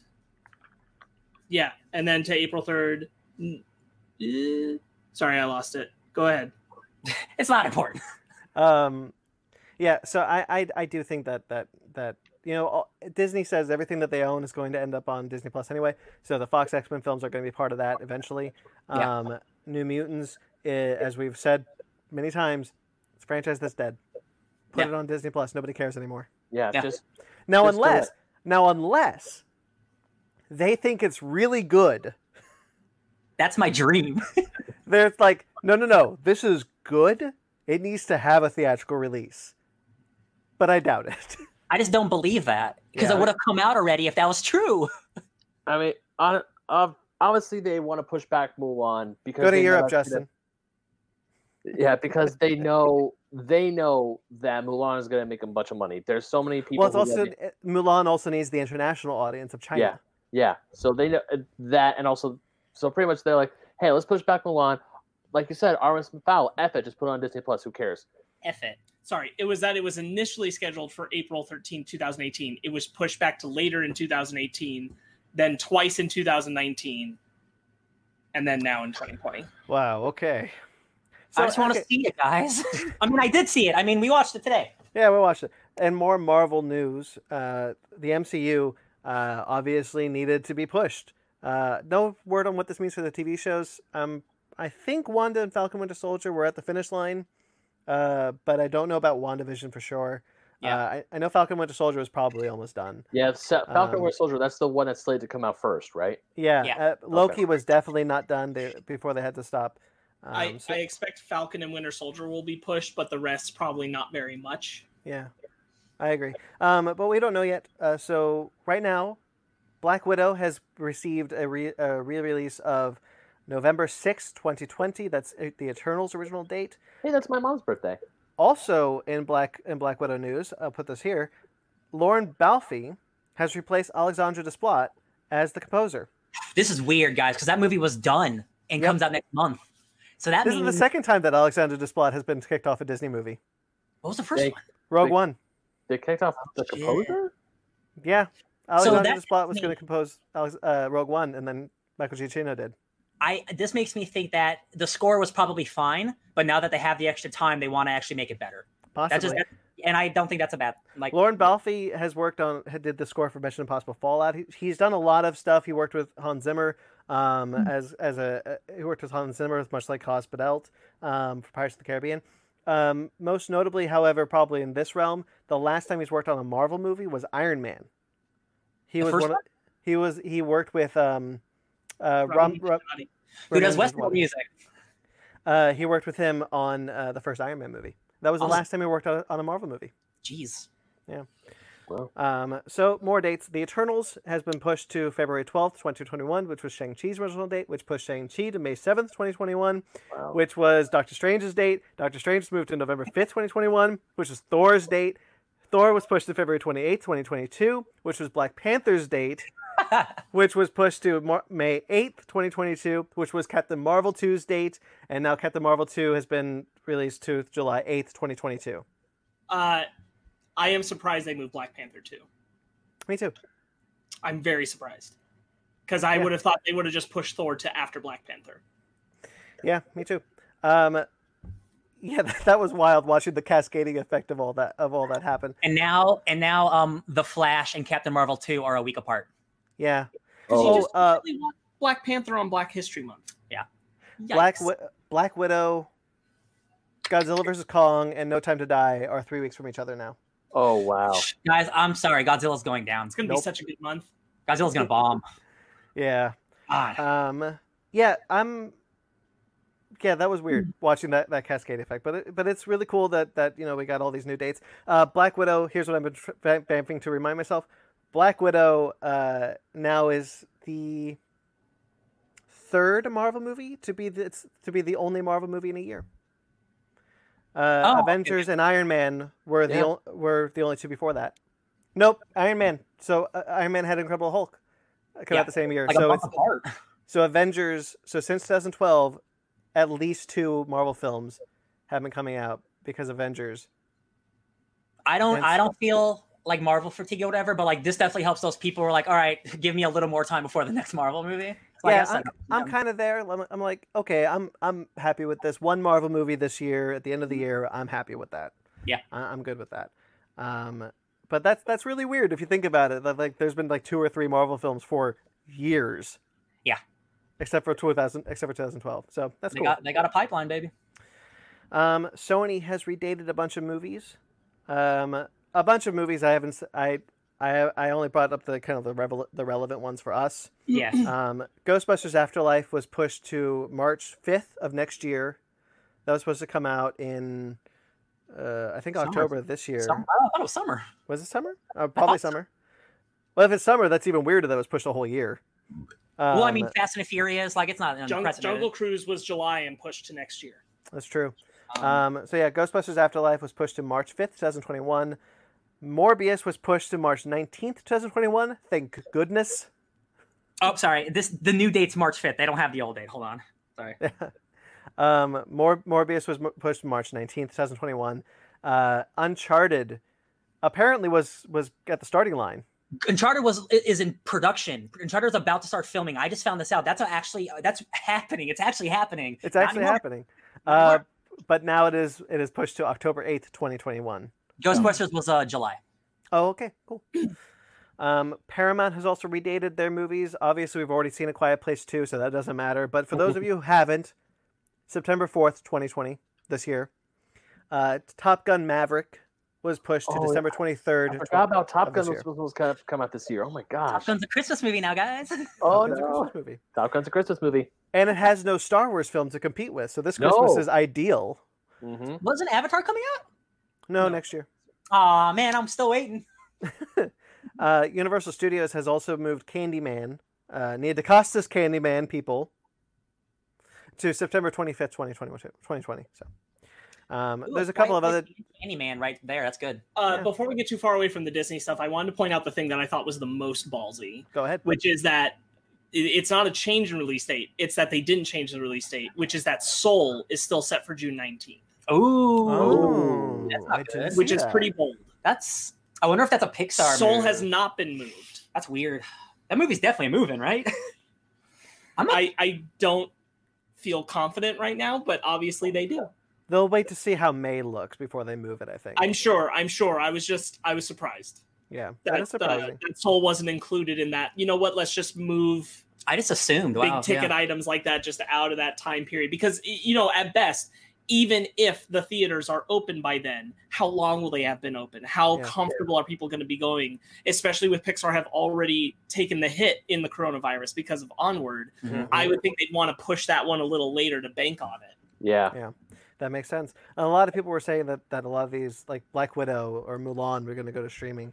Um, and uh, I'm happy to see Too much that they have fa- too much money. Too much money. They, they would lose too much money, which is exactly right.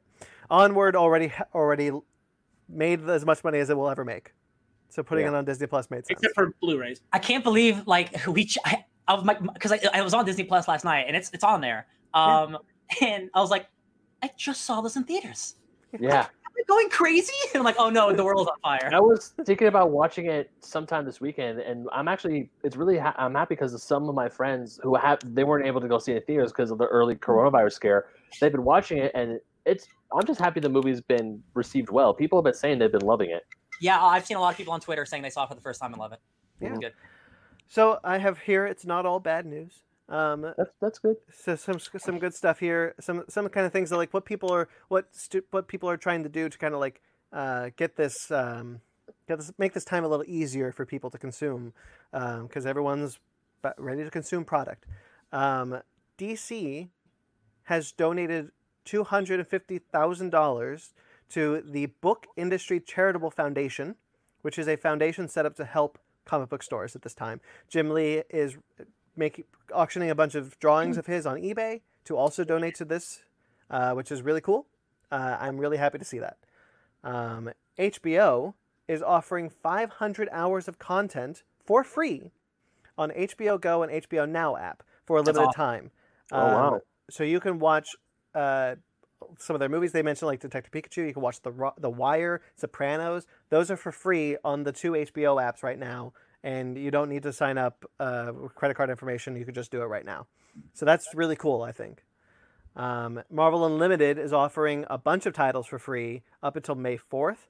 Um, again, don't need to don't need credit card information. You can just go in there, click on free comics, and there's a bunch of events, bunch of awesome comics just ready for you to, to read on Marvel Unlimited, no purchase necessary.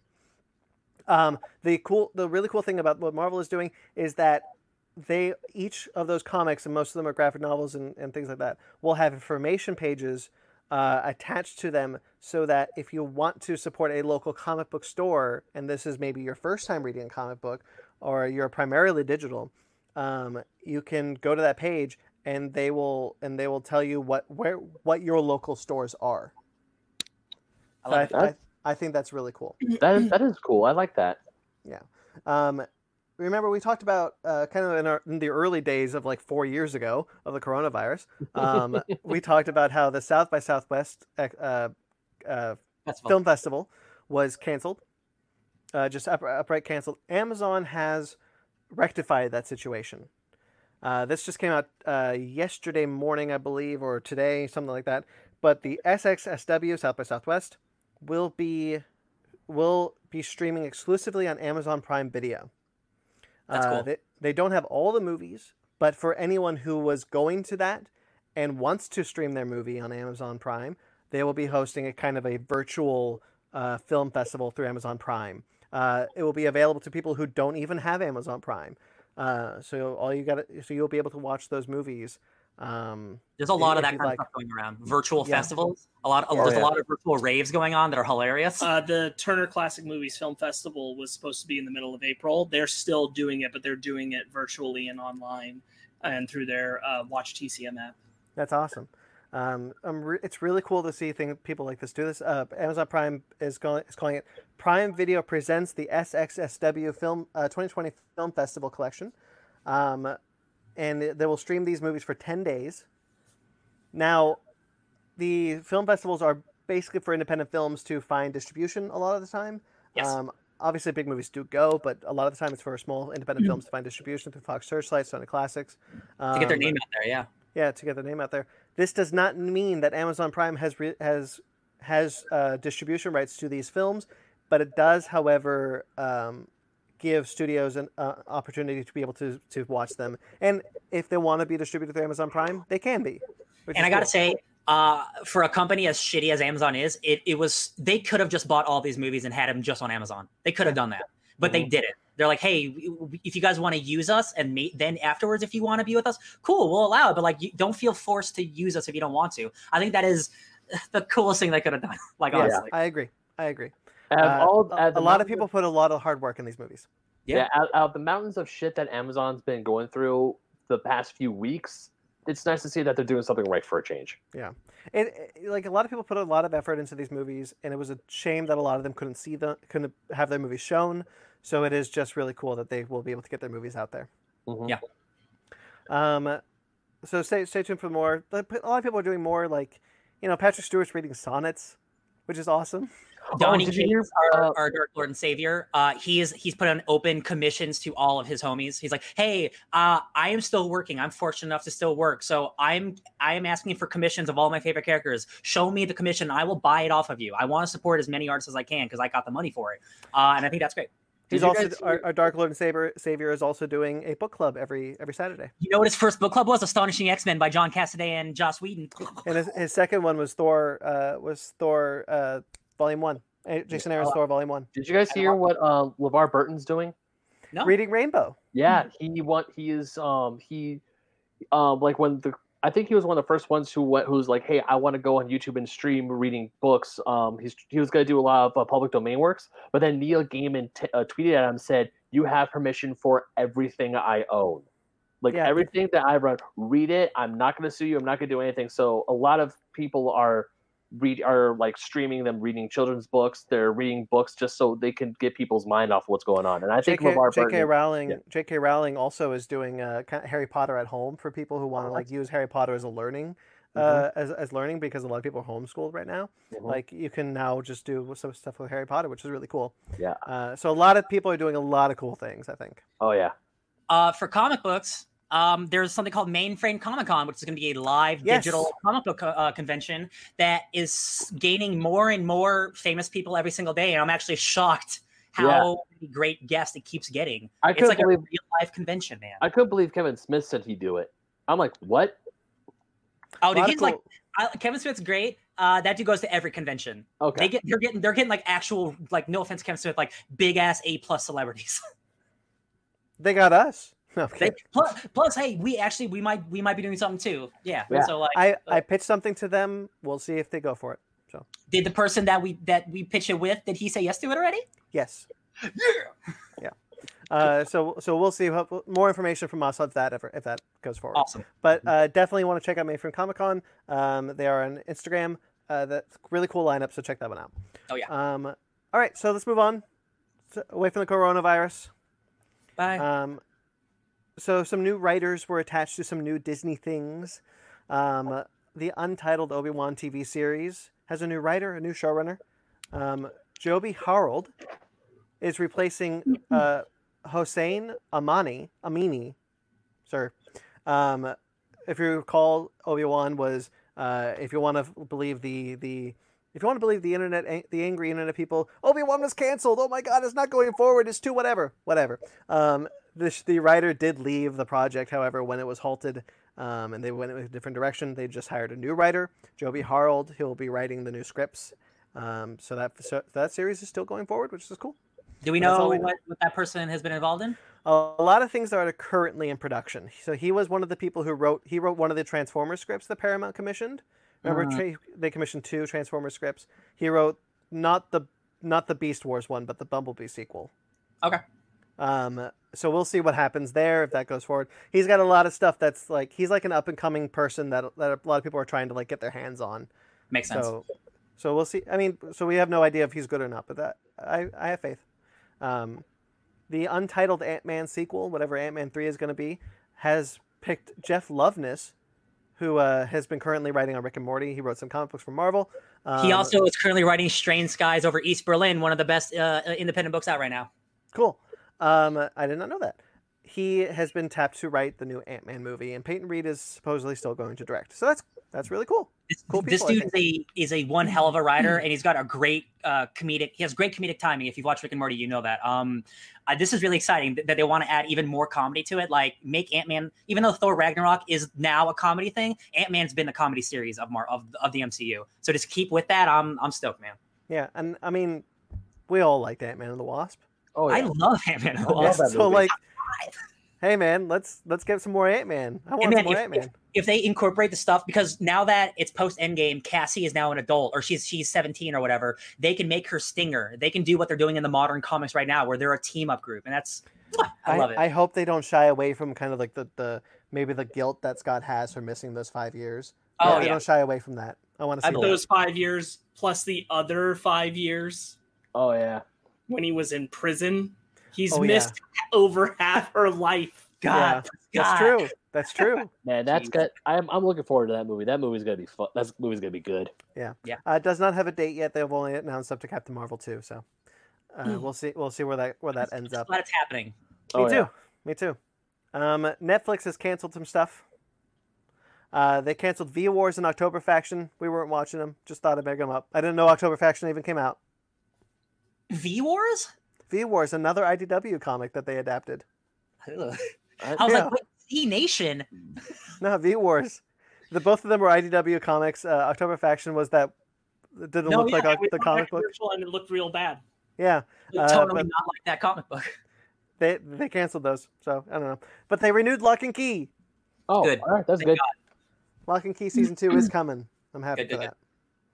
Um, I put this in here. I'm sorry if you guys don't want to talk about it, but Magic the Gathering is going to have a Godzilla booster pack, and I'm excited as hell. I love Oh, it. I used to Magic yeah, Gathering for years. I still have my I didn't. I They're- didn't know that. Yeah. They're doing a uh, whole new expansion that's called. Uh, I got it. I got it. Uh, Ikoria. Ikoria, Lair of Behemoths. So there are these creatures that become your companions that are kaiju level creatures, and then you can sub in these Godzilla variant cards that equal their kaiju levels. Guys, I got a problem. I think I'm gonna get back into Magic. I've been into Magic. I've been going to play Magic with you guys for so freaking long. and we've So- talked about it for like a We year. have, So the- the- we have talked about it, but you haven't I done think, I think literally yet. everybody on this podcast has been consistently playing Magic, but not with each other, except for Brandon. Oh. I I played Magic at one point in my life.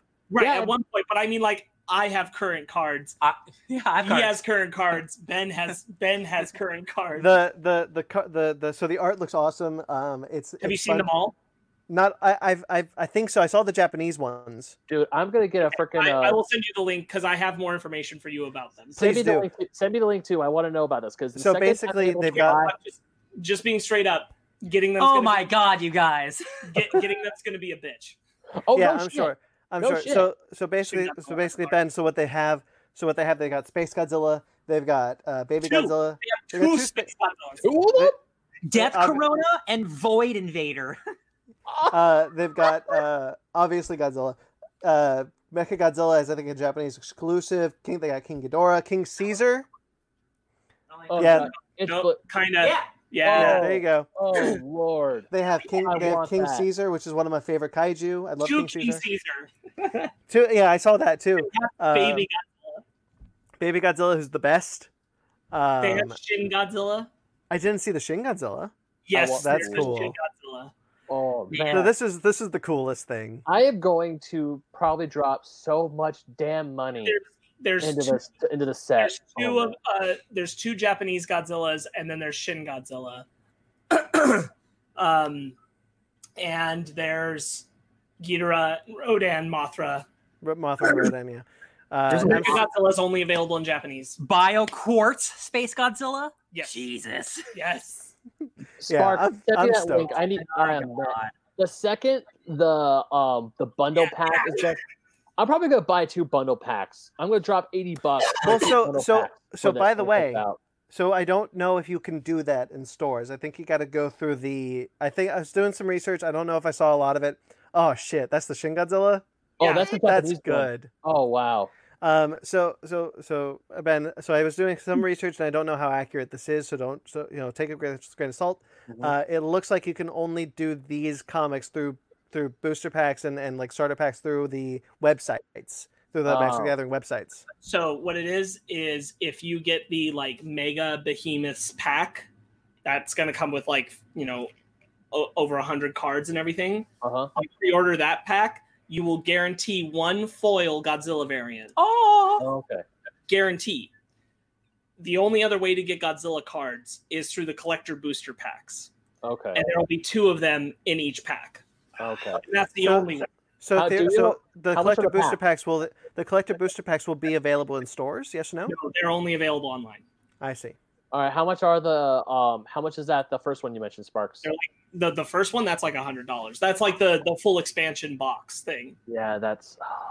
I know, but the rest are um, twenty three twenty I forgot to talk Well, about you guys something. want to go in on a box?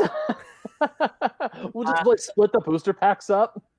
As long as we each get one Godzilla, yes, one Okay. Godzilla card. Um, I so we were talking about kaiju. I started playing because I was on Xbox Game Pass. The Power Rangers Battle for the Grid fighting game. Oh yeah, It was Oh, originally a free to play mobile game that they they turned into a actual fighting game on the consoles. It's a it's a fifteen dollar budget fighting game, but it's actually pretty fun. And the thing that's most exciting is the story mode. It's the Shattered Grid Lord Drakkon story from the comic books, and it features the voice cast from the original show doing that. So you have you have uh, Jason David Frank being Lord Drakkon, and you have the original Rita, and like it's it's it's it's an okay game, but like you can summon your um you can summon your Zords for special attacks, uh, and it's got enough depth enough depth where it's it's an okay fighting game, especially for free. So if you have Xbox Game Pass and like Power Rangers, check it out. uh, I also cool. I also want to shout out that I uh, bought the second fighter pass for Dragon Ball Z Fighters because it was on sale, um, and that had Super Broly in it. And in Super Broly, once you use your special the first time, where you go full Super Saiyan, your chest armor breaks off. And uh, when you come back down from it, you are now without chest armor, Broly. as you fight. I'm like, that's such nice detail. Does it do that green orb thing? That like Uh, yes, and your face like erupts in green fire and spews at. Oh. It's good. That's awesome. Cool. Um, all right, trailers. Uh, so they did the so they released a trailer on April first because hey, you know whatever. Uh, Rick and Morty, Awesome. the other five. Hey, I'm just glad April Fool's Day was essentially canceled, so nothing got me this year. Yeah, there was one thing that got the internet. I don't remember what it was. Oh was it Snyder cut? no, it wasn't the Snyder cut. I don't remember what it was, but but something happened that I saw people were like, "Oh, so good. the Oh, Snyder it cut was. trailer was real good." It was. It was. Thank you, Australians, for that. Um, oh, I got into a fight with a Snyder cultist. I'm You sorry. can't. You can't do it. I didn't mean to. I was just saying something. oh, you know what I said? I said hashtag F the Snyder cut. Oh. So that's on me. That's on me. No, it's- Uh, That's on me. Sorry, whatever your name was. so R- Rick and Morty, the other five, released. A, uh, this is the trailer. This is the next. This is the next half of season four. Obviously, we know there are seventy Rick and Morty episodes in the pipeline. Jeez. Uh, this is the this is the rest of season four coming May uh, May third. This looks awesome. I really don't understand why the first half isn't on Hulu yet. Eh, Honestly, I, I'm surprised that they didn't do like a massive drop because of the coronavirus, just for Yeah. everybody to watch it. Yeah. Yeah. Me too. Um, what you know? What can you say about Rick and Morty other than hey, hey, man, consistent? it looks That funny. first half the season's good. yeah. Uh, I wish it was on Hulu so I could watch Me- it. So do I. Um, Snowpiercer released a new trailer. Didn't say it. didn't- a whole lot new. If you've seen the movie, you've seen the other trailers, you know Snowpiercer. The big thing was that they pushed up the release to May seventeenth from May thirty first. That's cool. Um, so I, I think that that's really cool. I'm that you, you said earlier, Brendan. That means that they have faith in that show. Yeah. Uh, that makes me really excited because I am I love that movie so much, and like I would love a long form version of that. Um, and Jennifer Connelly's in it. Like it looks like it's and got a a, already a second season coming, which I didn't Oh, know. Uh, Interesting. yeah. This So- is coming out. Snowpiercer is on TNT, right? Yeah. Yes. Okay. However, it was on TBS, then TNT. Yeah, Sorry, TNT first, then TBS, then Limbo, then back to TNT. It's had quite a ride. Interesting. Yeah. At least it's coming out. It looks Yeah. interesting, and also it's on cable television, so people are. I mean, they got nothing else better to do, so of course they're gonna probably stay home and watch it. Yeah.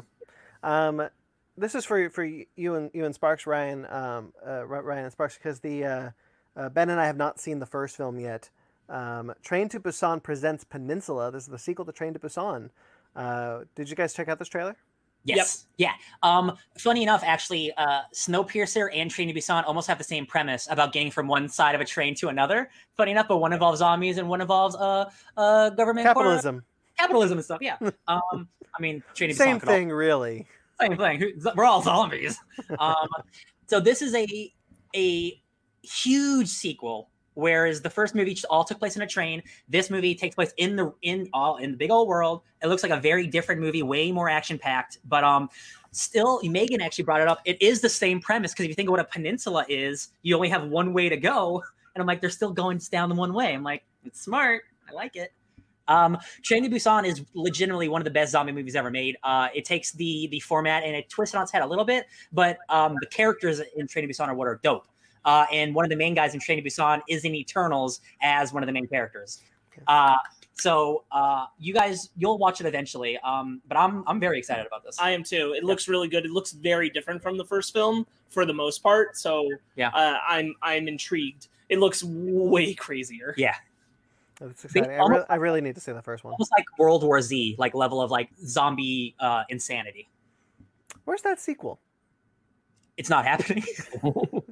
Um, all right, and so the oth- so the last trailer, um, which Sparks you you told us about, uh, Cleopatra in space. This is a new DreamWorks animated series uh, from the same team who did uh, Le- Voltron: Legendary Defender. Um, was one of my favorite shows. I was Uh, so excited for this until I saw where it, where it's at. Me So was too. I. So was I. I was like, oh hey, this looks this actually looks pretty dope. I might Looks really ne- cool. And then I'm like, never mind, I'm not gonna watch it. It's got a bit of samurai. It's got a little Samurai Jack. It's got a little Sherlock Holmes in the 22nd century. Yeah, uh, which is a great pull, and I got that whole series on DVD. Hell yeah! It's got Um, it's it's like, hey, here's this um famous historical character flung thousands of years into the future. and- Sherlock Holmes in the 22nd century. That's what All I said. You're right. You're right. I'm sorry, I don't remember Sherlock Holmes in the 22nd century. I will never forget that theme song. Never forget. Never forget. Uh, yeah, I, I did want to just highlight it because I'm like, oh, this looks like one of the best things I've seen come out of DreamWorks TV animation in a long time. And it's 2D Yeah. animation, which is gorgeous. Uh huh. And then Peacock. Yep. Yeah. Hey, but, But- it looks better than Fast and Furious. Yeah. Yeah. Oh By, god. by yeah. the way, though, Peacock is coming out. Like it's almost out. It's almost launched. Because the release date for the show is April 15th. Oh yeah. Oh, I wonder if it's like Oh. launching like a date and date. I wonder. Yeah. I didn't even know. Where's the like Disney Plus? People knew that shit was coming out. Yeah. People Where's will the- know when The Office isn't on Netflix anymore. Oh my that's god. Oh, yeah. God. You know what? That's gonna be the day. The day Peacock comes out is the day people go on Netflix and they're gonna try and watch The Office. And it's like, I- where the hell is The Office? I haven't I haven't looked into it, but I imagine the Office contract must go for a little while longer yet because it, it realistically can't just stop the day Peacock starts. Okay. Uh, there's there's probably someday just like how just like how I realized Ralph Breaks the Internet still isn't on Disney Plus. It won't be on Disney Plus until the end of the year because of the contracts. So Oh. the Office is still around for a little while. For at least Oh, like yeah. yeah. end of the year. R- random side note, you know what was messed up? I was gonna watch The Two Towers on Netflix just to have something on the background while I did a chore in the house. Yeah, And then I, I no, I went to look it up on Netflix and they took it off, and I'm pissed. I mean, Do it's they- no big deal. It's no big deal. I had the extended edition. It, it's do they only have one and three? It, no, they had they had Two Towers and Return of the King. They were missing Fellowship. Oh, that's so weird. and now they they're just missing one and two. that's so weird. No, and Return of the King is not there either. Well, All this the- makes sense because it's all going on to HBO Max, so all those contracts oh. are ending. Yeah. Oh, Batman. Remember you the Batman thing? Yeah, so Batman and Batman Returns and only Batman and Batman Returns are back on DC Universe as of two days ago. The one you tried to watch it, it was gone, but now it's back. Oh, So soon, Okay. not the other Batmans, not the other Supermans, none of that. I am. I imagine that we'll be seeing a lot of this happen. Like Disney Plus has had a couple of things leave Disney Plus because they got an exclusive streaming rights to another st- service. I imagine as these streaming services launch and kind of like fi- and kind of like all the contracts expire and renew and whatever. I imagine we'll be seeing a lot of this. Yeah. Um. All right, that's it. Uh, let's. Anything else you guys wanted to add before we move on to our review? Uh, Um, hmm, no, don't think so. oh, oh wait, no, that's just rumor though. We don't know if that for sure. I was gonna talk about the Nintendo thing that Ryan mentioned earlier today. Oh, yeah, oh, real quick. Yes. Yes. Yeah. I even forgot. Thank you, Ben. Um, Mhm. so it is a rumor, but Nintendo doesn't often have leaks like this, so this is probably true. If something like this substantial happened, um, the rumor was this is what they were going to present at their E3 conference or their Well, Nintendo. the, the E3 Nintendo Direct, Yeah, yeah. Um, it is rumored that there's going to be a Super Mario All Stars level collection. If you know what All Stars is, that's a collection of um, some of the original Mario games that came out on the SNES. Mario, uh, if, if I may, Mario Yeah. 1, Mario 2, Mario 3, all of them upgraded with graphics to be 16-bit versions, and also it included Mar- Super Mario: The Lost Levels, which was never, which never came out in the United States until that point in the early 90s, because the developers thought it was too hard for Americans.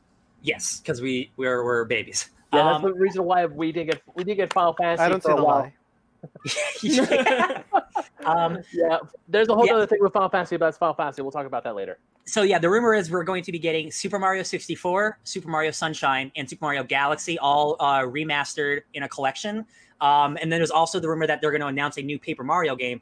And Paper Mario is one of my favorite Mario franchises. It, they are side, they're um, open, like almost open world, uh, flat looking role playing games where it's it's um, turn based like Final Fantasy. Um, They made me- Paper Mario, Ryan. Paper Mario the, for the, N, the N64 was supposed to be the sequel for Paper Mario, Super Paper Mario RPG and Legends of the Stars that came out on the SNES. yes, But Uh, they, I- yeah, they I love those type of games. Uh, they made a really they made a Super Paper Mario on the Wii that's just regular Mario side scrolling, and that game is not fun. I don't like that game. Uh, they kind of ruined or they took away what made those games special and just made a another Mario game, just turned it 2D. I'm like, that's not fun. Don't do that. Make an RPG, baby. Um, so if they're actually making a new Paper Mario for the Switch, that would rule my world. Dude, if they're making this collection with Sunshine, Galaxy, and Mario 64 remastered in HD, I the Nintendo Switch is would probably be the best console for retro gamers ever. Yeah. Because what the Nintendo is doing is like, you want to play all those games? It, here's a Nintendo Switch Online, twenty bucks for the whole year, and you get to play all these games for free. You want to? Oh, you want the a bunch of the games like a bunch of the Mega Man games that got re-released for the Switch, a bunch of um. It, it's just so easy to play old school Nintendo games on the Switch And now, if this collection is real and this collection is true, which a lot of people are, which I myself am hoping, because I never unfortunately had the chance to play Super Mario 64 or Super Mario Sunshine, I could finally play these games. Ryan, don't give me that look. You know why. G- get back here. I can't, Ben. I I lost my understand missing one of them, but missing both of them dude. I never had a GameCube. or N64. I when I got when I, really got into those type of games when my N64, my You're not a N64 was- gamer. Dude. My N64 got lost. You know this. I stole it. That's why. You mother, give me my, my system. Uh, this this I I find highly likely is going to happen. There's also been Ben and I've talked about it off air. There's been a lot of reports that that Sonic is also going to make a big announcement for the 30th anniversary next year, Yes. Yeah. a lot of its previous. Uh, yeah, it is Mario's 35th anniversary for the original game, and then Sonic's Yeah. 30th. So yeah, Yeah, it ma- it makes sense because normally on these big milestone years, like every five years or so, for big anniversary numbers, Nintendo and Sega they normally do something for one of their characters. and Um, one of the big reasons people believe this is because if you look at the release calendar for the rest of the year for Nintendo, they don't have shit. They have no more games coming out. No, I mean, So they're like, what are they gonna do? We got Yeah, I'm hoping when we finally do, do get an to god Nintendo Direct. Now, the Nintendo Direct mini we did get a few weeks ago was fine. It helped, but I'm really hoping that the next Direct has gives us some news on Metroid Prime Four. Maybe even a maybe even a re-release of Metroid Primes one through three on the Switch. They made that collection on the Wii. It's, and did. Re-release it, man. Yeah, exactly. That's what that's what Nintendo has been doing on on console like for the Wii U. A lot of the games of the Wii U made their way to the Switch, and they, they nobody made them the Wii U. Exactly, but they made them better. So now, since and now that uh, uh, we're getting this far, let's close to Metroid Prime Four. Hopefully, they do something. I'm pretty sure that I'm pretty sure they will, but I need to know something about Metroid Prime Four because the second I heard about that release, I'm like, give me Yeah. Star Wars Episode One Racer is coming. to yes. Oh my god, I PS4, completely and forgot Xbox about One. that. Oh man, and I'm so pumped because that Oh, game God. was dope. I loved that game. I know I I had that game when I did own my N64. It was it was great. My brother and I, I put played that game on the hours in that computer with a joystick. What? Oh, It was so Really? good. who'd you race It was as? so good. Do you remember Oh. who you raced as? Uh, no, no, Uh, I don't. Oh, I Sebulba. remember. I remember the pod if I saw it. Was it the green I don't one? remember the character, huh? Was it the green one?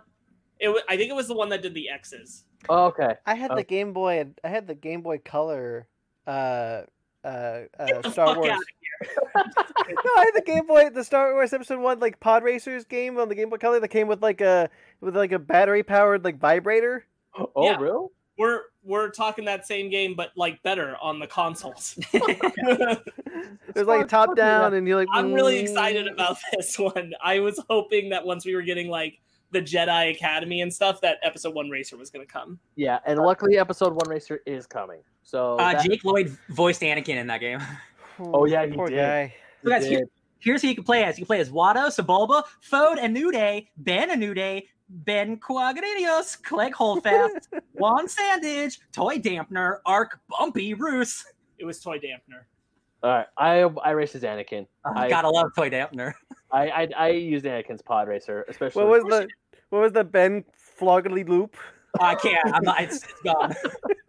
hey, so so fingers crossed. Hopefully Nintendo delivers, which they normally do. So especially with the this console, the Switch, they just every time they've had something come out, they've just been knocking it out of the park. Well, and it's like you said, like there's anniversaries coming. Mario and Sonic are going to see some shit in the next two years. Yeah. Hopefully, hopefully Metroid, because I remember when Zelda had their 25th anniversary, they had a big thing about it. But Metroid came out the same year as Zelda, and Metroid was swept under the rug. I'll, So I'll tell you one reason because Metroid Prime Four, uh, there was that announcement a couple years ago, but then I don't know if you remember, they said that they're, they had to restart it. So like that game's Oh, okay. that game's not as far as we might think. There could Okay. still be like a trailer, but they had to like revamp the game because they weren't happy with it. okay, So like that game could Okay. could potentially still be far off, unfortunately. it, it could, but you know what? They're still doing it, which makes me It's, happy. it's the same situation that happened with Final Fantasy VII remake. Gotcha. All right, shall we get into our review? All right, let's do it. Um, this is now our review. Full spoilers for New Mutants. Uh, you know, guys, again, not sure how this is happening, but we are the only people who have seen New Mutants again. But It's an uh, exclusive. We got it's an- it's a- so you know, if you don't want to know anything about this movie, that's may or may not ever come out. Uh, you know, don't uh, don't listen any further. Skip to the book club. But if you do, hey, stick around. It's your funeral. All right. Um, All right, let's go around the horn. What do we think about this one? Ben, since Uh, you started, let's oh, go yeah. first. Overall, I enjoyed it, but there was one part that pissed me off quite a bit, and I know it doesn't make me as mad as it probably made Ryan. That they mentioned Emma Frost a lot, but they never showed her, and it just makes me so mad because I've now become. I feel like I've been baptized in the religion of Emma Frost uh, after reading Marauders and everything, and I'm like, show me Emma. Where is she? Where's that bitch? Where's my white queen? And we Watch watch. X Men Origins Wolverine. No, Oh, sorry, No. no, no, no, X Men First Class. no. They did No. her dirty. Twice. Uh, just watch Dolores in Westworld. Yeah, there you go. Okay, but yeah, so that made me mad. But besides that, decent, got good scares. It was a, it was a, it was a. I enjoyed it for all the crap this thing went through. But show me Emma Frost, god damn it! Yeah. Uh, Sparks. I think I loved it. Okay. I really do. I just I well I went in. I don't know what I was expecting when I went in, but I wasn't Right? expecting what we got. yeah. yeah. Uh, so I just I was I was far more impressed with how I think I think what it was is that early on it was being touted as like X Men horror and like I know like not necessarily that they were saying that but that's how everyone else was talking about it and I was surprised how actually tense and scary some moments were. yeah. Yeah, uh, Ryan. Yeah, I uh I like it. I feel biased just because like I have an X Men tattoo, so like it's hard for me to like. I think this movie's really good, and the the movie that I can most describe it as is Overlord. Remember Overlord, where Oh, we thought yeah. this big movie, but it was very subdued. That's what I like this movie. That's why I like this movie a lot. It is a it's a typical like people are like almost in a haunted house and they have superpowers and these crazy things are happening, but the things that happen are are not what you expect and they're different than than, than the archetypal horror movie things. And when you include things like the X Men and mentioning things like Emma Frost and Mister Sinister, it adds a little bit of of for me a little bit of coolness that it, it didn't need. And Ben, I do agree. They used the word they, they used Emma's name a little too much for her not to be in the movie, but I understand why they did it. But it felt more like fan service, and that's uh, whatever. This movie. This movie joins the uh, um, the plentiful, the the big family of X Men movies that tease Mister Sinister but don't show him. Yeah, Yeah, and if this movie were to come out when it was supposed to come out, it could actually maybe led to something. Yeah. It- Well, I mean, so they're- that's the, the you know. Okay, real quickly, my thoughts. Um, yes, I think this might be tied. I, I I know you guys. I know how you guys feel about the movie. Uh, X Men First Class. I feel is the best X Men Fox the Fox X Men movie. It is my favorite. Uh, I adore that movie. I think New Mutants might be given it a run for its money. That's that's high praise, and that makes me really happy. that is. I, I thoroughly enjoyed that movie. Uh, much much like I think Overlord is an apt example. You know, Overlord when I first saw it, I was kind of I was kind of like lukewarm on Overlord. I was like, I wanted something bigger. I wanted something something bolder, um, a more creature feature, less war. Um, this one, I kind of had the ex- I kind of had the expectation that I was going to get an Overlord type, uh, type type. Uh, uh, It's char- it's film. character Good based. analogy. Yeah, it's character character based, and I uh, and so that allowed me to be be like excited when it did go big, like with Demon Bear. Yeah. Uh, so like things like that, like like I think that that helped me enjoy the movie a lot more. Is that I expected a more Overlord type film. Yeah. I think in relation to what you were saying just now, I one of the things I think that makes me love it so much is it doesn't feel it feels like an X Men movie, but it doesn't feel like a Fox X Men movie. Yeah. yeah, and, and that felt like such a breath. Like outside of Logan and the Wolverine, you you don't get that sense of the the separation from the Fox X Men. Even the Deadpool films still feel kind of tied to by the designs, by the uh, aesthetics, by the world of the Fox X Men films. And if Yeah. you haven't loved everything in that, seeing what an X Men movie can be without those constraints felt so nice. Yeah. Well, I think that's I think that's why First Class is my favorite. I, I don't know if you if you'll agree with this one, but I- I think that X Men First Class is also fairly far removed from the from the Fox X Men style. It does go a little bit harder in the classic costumes of the red of the yellow and, and blue. I agree. Um, I agree for It- certain for, for certain aspects. I agree. And so, like, I think that's why First Class is one of my favorites, is because, like Logan and the Wolverine, it does go far. And so, New Mutants, I think, now fits within that that category pretty well.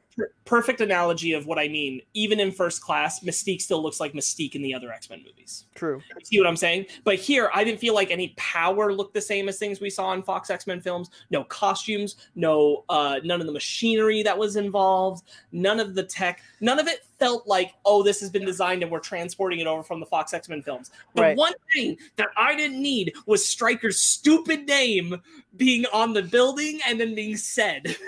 Yeah, I'm done with Stryker. We don't need Yeah, Stryker in get- every get single him out movie. of there. Just I don't. I I I don't. So like this is this was apparently like Josh Boone's cut of the movie, like the movie he wanted to make. I They never do- did reshoots. they never did reshoots. I do still feel the slight bit of studio interference because while this is not a Fox movie, it's like they they they tried to make it a Fox movie in in some ways. Like the studio's like, no, but it has to connect. It has to connect. Stryker, Emma Frost, Mister Sinister, and I bet Josh Boone was just like, ah, fine, just put it on a plaque, but don't but don't like don't make it a big. But thing. imagine, imagine how much more that would have been if they were able to do the reshoots.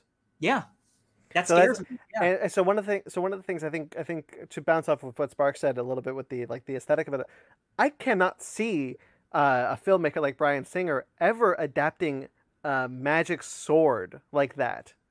yeah. Like that was pitch perfect. Yeah, And- it was so good. And I think Sparks, what you were saying is like, um, one of the things that makes this feel and look different is this is a lower budget movie. This isn't a hundred fifty million dollar X Men movie. This is like Deadpool, maybe even lower than Deadpool. Like these are people trapped in a in a sane asylum, going going crazy. it's like it's like a uh, it's like a kind of superpowered better version of Glass. yeah, Yeah, oh my god, that's yeah. perfect. That is actually Oh, exactly that's what it.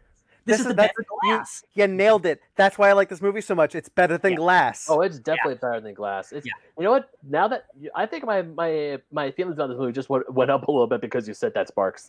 Yeah. So the, the thing that I like most about this movie is uh Dani Moonstar. Her powers are uh she can she can how do I she can she can read people's emotions. She's an empath, but then she can also create illusions based off your emotions. So Brandon, like you like you're scared of like snakes or something, right? So I can conjure a snake and you would see it a hallucination of a snake. why would you do that? That's an example. I would never do that. I love you.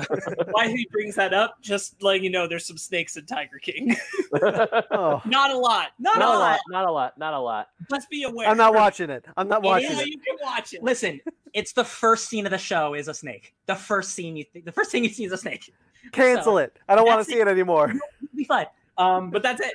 Anyway, the reason that I like that I that I enjoy this movie is because um, the trailers indicate that like these guys are experiencing these crazy things that, that the doctors are making them experience it. It's not. It's Dani, and they're using Dani to manipulate the other mutants into seeing their realities. And I like that so much because that's such an interesting way of using a superhero's powers against their friends. And like the Well, moment, yeah it's also it's also interesting because like the um the the the the doctor thinks that they're crazy and they're Yeah. not just like she knows they're mutants but she thinks the reason why people are mutants is because they're insane which is why they're the, in the asylum i think that's a really oddly- interesting place to take it she's oddly like she's a bad she's bad but she's oddly sympathetic because she actually she really wants to help these people who she thinks cannot be helped Yeah. but she's clearly has her own problems because of her past with mutants and stuff well it's her prejudice towards mutants you know Yeah. it's her prejudice toward her she thinks she's helping these people you know t- taking it t- taking it a little further you know you, you start to think think like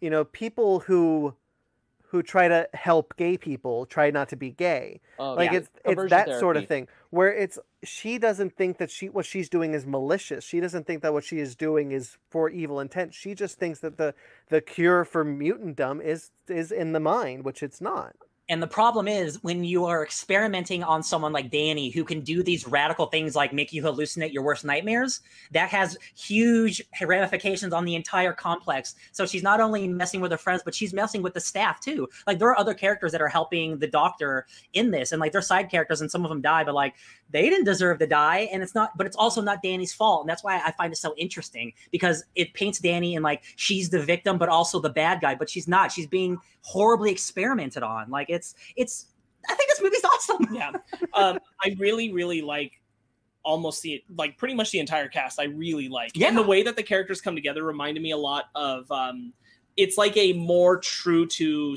to life interpretation of the guardians coming together in prison in guardians of the galaxy Yeah. like that's more comedic and this felt in a similar vein Yeah. but it's them coming together in a more serious and Yeah. sincere Like they're manner. all kind of like hurt or damaged people and they all find value in each other. Yeah. Yeah. and i and i i think this is the best maisie williams has been in years God. Dude, she's Uh, so she good. was really like I think she was really great in the early years of Game of Thrones, and I think like her performance in the last few years like got a little like I, I chalk it up to writing and stuff too, but like it just got a little lesser. Uh, that she was a standout as an actor to me. And then she did an appearance on Doctor Who that was also kind of like, oh, okay. She also like yeah, This- in Game of Thrones, like she literally lost her like emotion. E- exactly, exactly. But here, she was killer. She Yeah. like No, killed it. I knew this- going in, I was probably gonna like her, and I was gonna like Anya Taylor Joy, who I didn't expect to like so much was uh, Sam. who Yeah, was, Sam Guthrie. uh, yeah, yeah. Who? Yeah. he Cannonball. was- He, he killed it. Yeah. he killed it. That's a kid from Stranger Things. Right from Yeah, Stranger Things. yeah. No, because Maisie Williams' performance in this one reminded me a lot of seasons two and three of Charlie Arya. Heaton. That's his name. Sorry. All right, yeah, but seasons two and three of Arya from Game of Thrones, you know, where she's on the run, she's she has like it reminded me of a lot of what she was doing back then. Yeah. But she was you're right, she was killing this, and I love. I think one of my favorites is I, I forgot her name, but it's the the blonde girl. Um, Oh, Magic. yeah, yeah. her. Oh, I love her. Uh, played This by has a- Illyana. Illyana Yeah. Rasputin. Played by uh, Anya Taylor Joy. This Uh, has a, this has an interesting effect that Cabin in the Woods had, or Red Dawn. Uh, and I picked those two because those are Chris Hemsworth movies that were delayed for three years. Oh, Um, yeah. Oh yeah, Uh, this has an interesting effect that we're seeing these people f- almost four years ago now. yeah, Yeah. These are how they were four years ago. So I just watched Anya Taylor Joy and Emma. Three years ago. I I mean, well, when they fi- when they film it. Um, They filmed so- in 2017. Oh, okay. Um, so like I just saw Anya Taylor Joy and Emma, and like the the difference of the of those two of these two actresses is is crazy. Yeah. that Oh, yeah. this movie it took so long to come out. like see, This could have been Williams- this could have been a star making turn for Anya Taylor Joy if this came out at the, at the She's same. been doing fine. She went from the witch She was in Glass and Split. Glass Yeah. and Split- Split was the thing that I think put her over. Mhm. I'm just saying this this came out on ti this came out when it was supposed to. It would have helped. Yeah. Sure, hell sure. yeah. she's doing fine. And again, I think I think having a low budget. Charlie Heaton needed this more. Yeah, yeah, because he's kind of left behind in Stranger Things. Um, I think having a low budget, anytime a creator uh, has a low budget, that makes them think harder on how to do practical effects and how to do special effects. So the effects on Rahne when she turns into a werewolf are practical most of the time, and it looks good. It's Maisie Williams in like a wolf outfit, and like That it's not cool. cheesy, and like they use shadows so well, where it's like she's always kind of like her, like lurking in the darkness before she pounces. And What I'm is like, it? Necessity is the mother of invention. Say that again. Necessity is the mother of invention. Yes, that's beautiful. Yeah. Yeah, it- low low budget films always find, especially if there's especially if there's a clear passion. Mhm. Low budget films always find a way to to look great. Yeah. And I feel I kind I really feel bad for the filmmakers when like when this movie was coming out because people were talking about how bad it was going to be about all the all, all the drama that this film came out. I could see the passion behind this film. The reshoots, the so Yeah. we now we now having seen the movie and seeing that there is passion in this movie from Josh Boone, we can now be confirmed that those reshoots were Fox executives being like, no, no, no, make this more Let make, this more X Men. Make this more X Men. Let's make this less horror. Let's. I, I- like I the can't horror. even imagine. movie. I can't even imagine what what a, a different ver- like this movie is is clearly somebody's vision and it's like if you take away the x-men name this could just be about random people in an insane asylum with powers right Yeah. and like So- again like an overlord or something So I, I want to talk about my favorite scene. One of my favorite scene, my my favorite scene in the entire movie is the scene where they're experimenting on Dani, and they overcharge her, so she affects the entire asylum. And we go to each one of the new mutants one by one, and they're hallucinating about their worst nightmare. Like when you like um Maisie Williams when she sits in the confessional booth. And she's trying to confess to the priest, and it revealed that the priest is the wolf that she turns into, and it's about to eat her alive Yeah, is freaking terrifying. The scene where Magic is seeing all of the people that she's killed come for her out of vengeance, and she's just fighting back. No, she's like, "I killed you once, I could kill you again," and they're just like, "You can't do this to us again." it reminded me of age of ultron Yeah, it's like, really but- too but bad better. that we're it's really too bad that we're not going to get a Colossus Illyana with Anya Taylor Joy. I just like th- this whole cast. Like obviously, like Magic is like the standout. Uh, like for for fans, Magic is a standout fan character. She's spunky, she's sassy, she murders for fun, but she's also got a heart of gold. Like Mhm. she would be the one to pluck and put into like the the new era. But like that's not fair to everyone else because I think everyone's really good. Oh I think yeah. everyone's really good in this movie. of any of every single X-Men cast that we have seen. And I know there were a lot of people saying that just just bring the first class cast. What I don't know. Don't do that. I'm sorry. Um in fact, don't have Xavier Magneto. Anyway, um of all of the casts of, that Fox has done for the X-Men, this is the one that you pluck and put into the MCU. Yeah, Yeah, and they could. It just it's unfortunate that it does still require some establishment of like mutants existing. Yeah. They put Yeah. themselves into a weird corner because there is that small Deadpool nod, which is when he's on the TV screen for the commercial advertisement on the news. Yeah, yeah. That- It's funny because that didn't bother me because it wasn't. No, No, it it, wasn't so overt or anything. No, no, no. It doesn't bother me. What I'm saying is they're in a weird space because we know Deadpool's moving forward. Oh, true. Yes. And that puts them in a weird place where Deadpool can be the string that connects them. But again, Oh. you still have to live in a world where mutants existed. I actually only saw that as just like a nod to Deadpool. Really, I just saw that as a quick. Well, Mm, but excuse me, a little three three years ago it would have been, but now with the context that we have, that Deadpool, we know that Deadpool is moving over to the MCU almost as is. It Mhm. does create a new context completely that didn't exist three years ago. You're I. Ooh, I, ooh, that's a good point. I don't think they would have put Dead. They could have easily removed that. I don't think they would have put Deadpool in there because, like, oh, hey guys, look, Deadpool, Marvel. Like, there's nothing like if, if you're listening and you don't care about spoilers, there is nothing Marvel related. There is no tie into Doctor Strange. This is a self-contained thing. With Yeah. that being said, there's there isn't any reason why it couldn't be in this universe. They never say it, but obviously it's not. They're like, there's no mutants in the MCU yet. Well, I mean, yeah, what Sparks is saying is the biggest hurdle that the MCU has to get over, especially with with moving things like New Mutants or Deadpool over to the MCU. The biggest hurdle is that, as far as we know, there are no mutants in the MCU. In my in my opinion, if, if they just get over that hurdle of however mutants are established, and you just bring in these characters like further down the road by years from when we last saw them, and they just start showing up in the X Men films, I wouldn't care. there's no I'd be like, yeah, Yeah. go ahead. there's no reason that this movie doesn't take place two years in the future. You know what I mean? Like Yeah. when Yeah. we're established. Yeah, because they keep things so minimal Yeah. in like the tech or anything like date related or anything. Again, like the only thing that kind of isolates it into a date at all is Is we Dead- know is- Deadpool exists. Yes. Yeah. It's kind of like how I always I always felt like if you really wanted to, uh, you know, there were a lot of rumors that Wesley Snipes was going to return as Blade, or in some capacity because there was a comic book coming out with Blade's daughter that they canceled. Um, Yeah. I would. I feel like Blade is one of those movies that if you just wanted to, yeah, the three the three Blade films exist in the MCU. Yeah. it's easy. It's I feel like it is easy to place You're those saying movies if we were still having Wesley Snipes as Blade. if we were having Wesley right, Snipes as sure, Blade. Yeah. sure.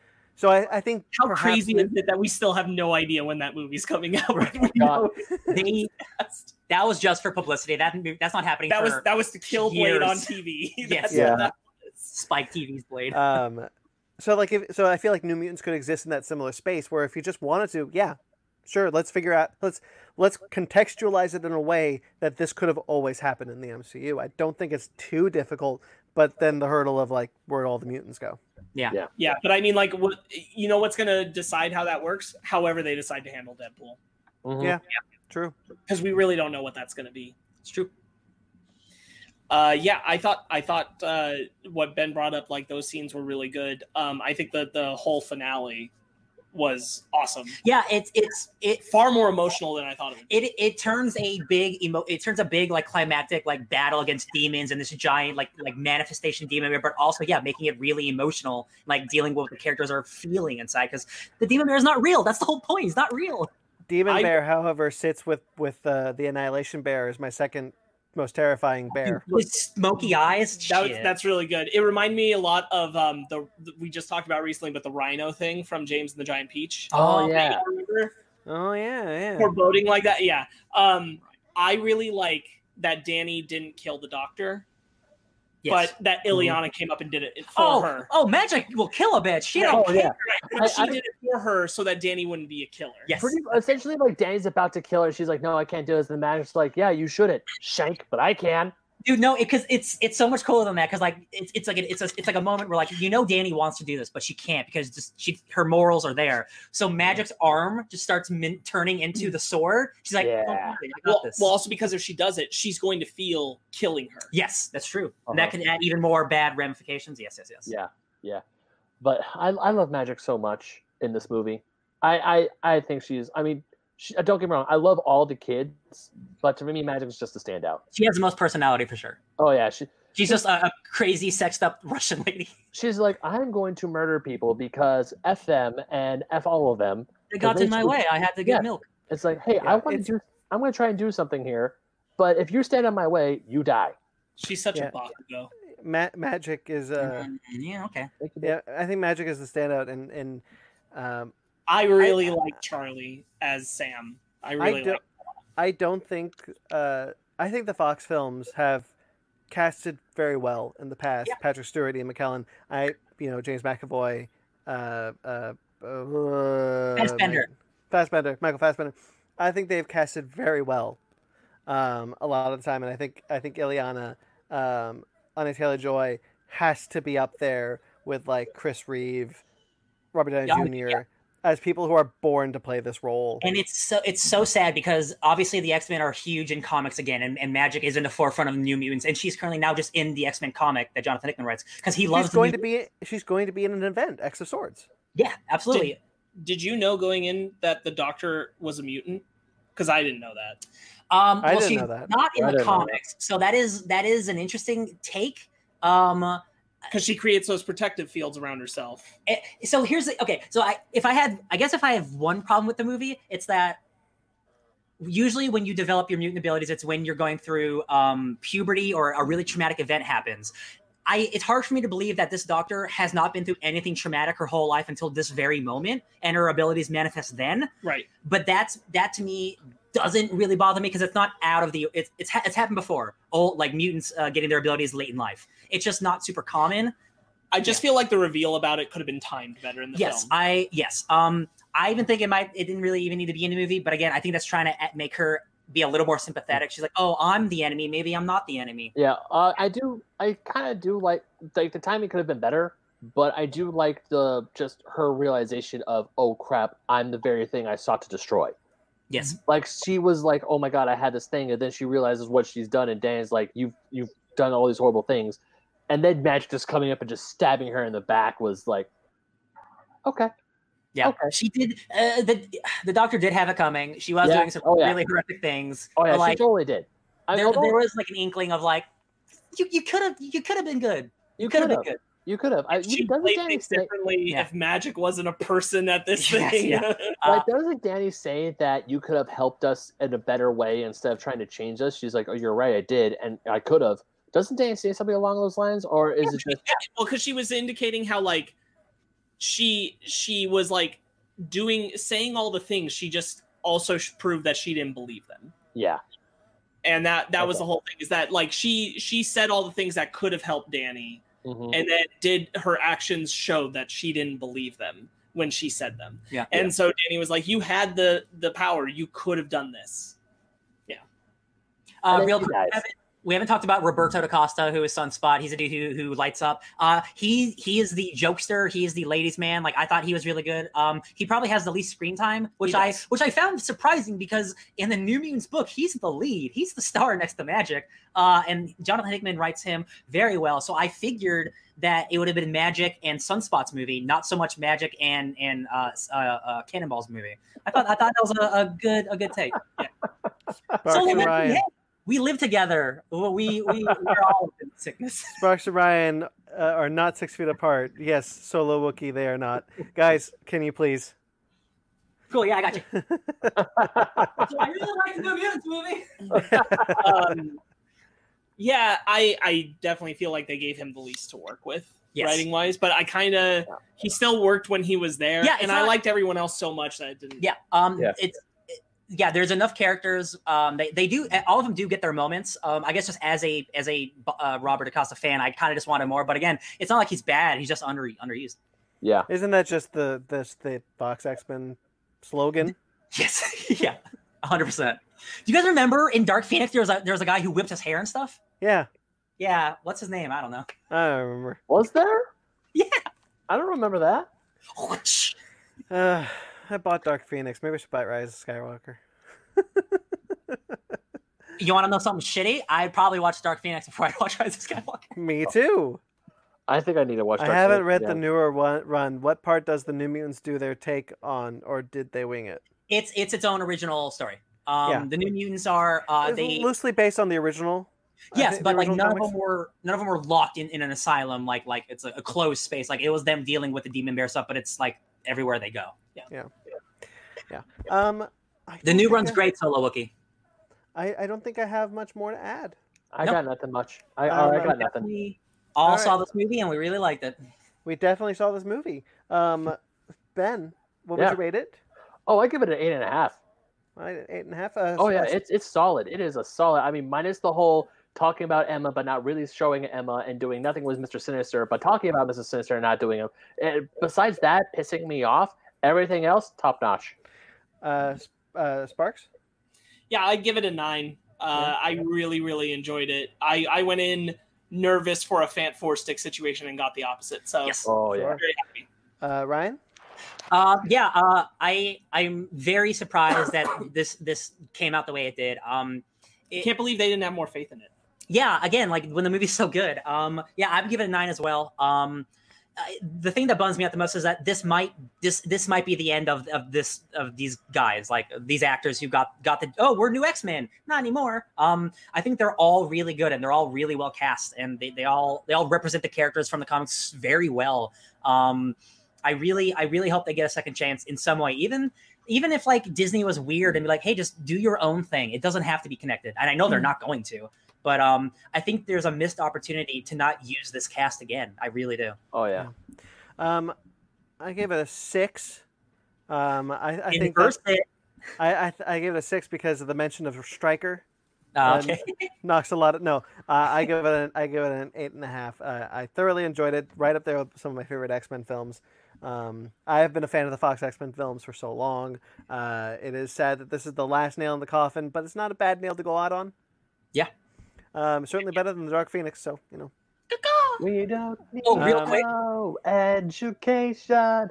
There's a guys- deleted scene of uh, the Dark Phoenix's uh, alternate ending that is one million times better than the actual ending of that movie, and it pisses me off they didn't go with it. What's it's, the ending? It's, it's just Charles Xavier giving a speech. Um, and it's him at the mansion, and it's like everything's done, and he just talks about his life and the X Men, and it's just him getting into his car without any powers, and like him like putting his legs in the car and having to do stuff, and it's like it's so powerful, and I'm like, what is wrong with you? Why Oh, did you? I didn't like. I don't like. I didn't like that that original ending.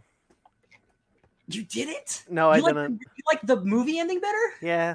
Oh, it's so sad. I mean, look, I would have preferred the two-parter Dark Phoenix ending that they that they initially intended to do. Oh, but- yeah. you know. Um, all right, let's talk about the other big release of the week, uh, Cyborg. Um, Oh, so- I didn't. I, I didn't see this one. Did you guys? no. I, I saw it. Yeah. Um, I was I was surprised that they. Uh, no, I'm sorry, I can't. um, all right, let's get into our book club. really fishing for something there, huh?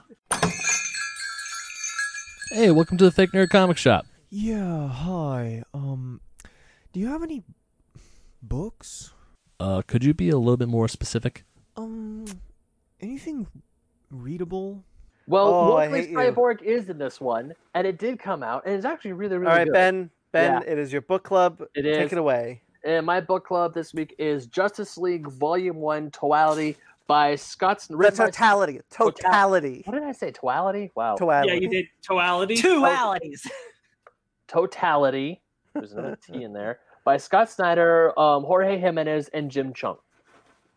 Yep. And this is actually this is a pretty for a first volume because normally when they do these volumes like DC, they normally just put in six issues, but this one's eight issues, so it's pretty Seven. seven. Seven, yeah, oh seven. yeah, seven issues, but it's, it, Yeah. we got an extra issue, rad. But Yeah, I, You an issue for every member, main member of the league, because they Mhm. did variants for them. I did. I saw the Jim Lee variants at the end. That was really cool, and I can see why Justice League. Um, this was Scott Snyder's run of Justice League is Brandon's favorite. I loved this book. I loved reading it. I was laughing. I it was suspenseful. I loved how they brought in John Stewart, the Green Lantern. How they brought in the the, the Legion of Doom. I loved like Lex all all the things that Lex Luthor does in this book. Just screamed Lex Luthor. I'm like, Lex Luthor is Oh. the standout of the entire run. I have He- to say. Oh man, Lex Luthor is great. Superman is great.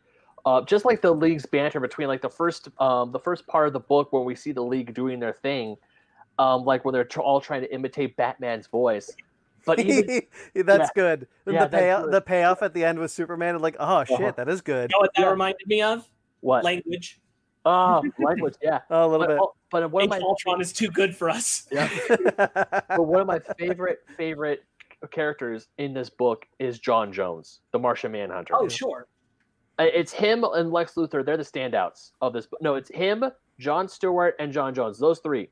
Those three. Uh, Lex Luthor being the first one. They're stand out in this book. And so real phenomenal. so real quickly uh, the reason why it is seven issues is because the fifth issue um, every couple every i think it is they try to make it every five issues they do a legion of doom interlude on the uh, on Yeah. the justice league run so the reason why it's seven issues collected in this train is because of that legion of doom uh, interlude because the arc ends at issue seven instead of the traditional issue six yeah, and I I, agree with you, Solo Wookie. Cyborg in Doom Patrol is the best cinema version, indeed. Heck yeah, dude. Oh. Booyah. hell yeah Booyah. um, except for the wait cinema version i mean the tv show's pretty good Although that animation, yeah. Right, oh i didn't saying read that bit side animation. Yeah, Yep. you're right.